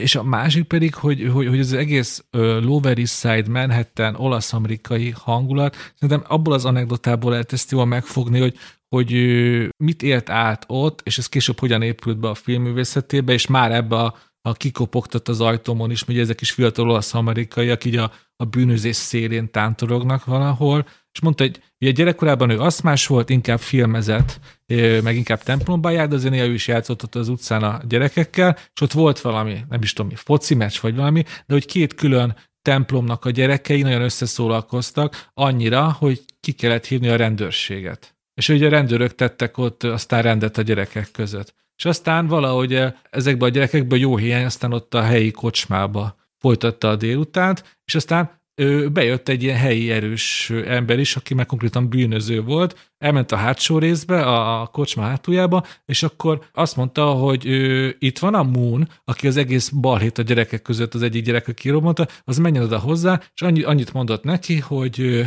többet ilyet ne csinálj, mert mi nem akarunk rendőröket látni a környéken. és akkor ugye ezt a Scorsese is ott ezt így hallgatta. És akkor e- ennyi, ennyi, hogy ez a gyerek megértette, annyit mondta, hogy oké, okay, és annyit mondott a Scorsese, de voltak, akik e- ezt, ezt nem értették meg, azokat előbb-utóbb lelőtték vagy bajuk esett. Szóval ő ilyen környéken nőtt fel, és azt mondta, hogy neki az alapélménye ezen a környéken a bizalmatlanság volt, hogy mindenki csak magára számít, és senki nem bízhat senkiben. És ez a, ezek a gyerekkori sztorik most így olvasgat, vagy annyira ott van az egész Scorsese életműben, mert ez, ez a GR is, ez is szegény, hát kibe bízhat? Tehát ő, ő szegény még önmagában se tud, ezek a, ezek a belső kétske, kétségeivel küzdő Scorsese hős. Az olyan, ha nem problémáim, akkor majd mindig hozok ilyen életrajzi dolgokat, ezek nagyon izgalmasak. Ha, pa, hogy ne. Abszolút. Izgi lesz, én, én, én tényleg kíváncsi vagyok, hogy, hogy, hogy majd miket fogunk észrevenni. Az, azt azért elég nagy valószínűséggel kimerem jelenteni, hogy ha majd 2025-ben csináljuk a Scorsese top listánkat a sorozat végén, akkor a, az első filmje szerintem nem lesz az első tízben, de ennek ellenére izgalmas uh, indító. Ja, akkor jövünk következő adásban, talán, Boxcar Bertával, ami a második filmje, úgyhogy aki jobban szeretné élvezni azt a beszélgetést, az addig pótolja be. Én például még nem láttam, úgyhogy nekem ez most egy ilyen Én se láttam. első, első alkalom lesz. De én ezt Na, sem. szuper. Én sem. És ezt jól tudom, hogy fogunk mi mit csinálni majd évvégi toplistát is valamikor? Igen, fogunk. Most, hogy így megkérdezted, és mind, mindig Valami szoktunk spontán csinálni, úgyhogy, kérdés. úgyhogy eh, mo- most sem fog elmaradni, úgyhogy természetesen. Ami még nyitott kérdés, hogy mikor, legkésőbb eh, 2023. januárjának első hetében. Úgyhogy kövessetek bennünket a Filmvilág Podcast Facebook csoportjában, és addig is köszönjük szépen a figyelmet, sziasztok! Sziasztok! Arrivederci! Jó, bocsánat.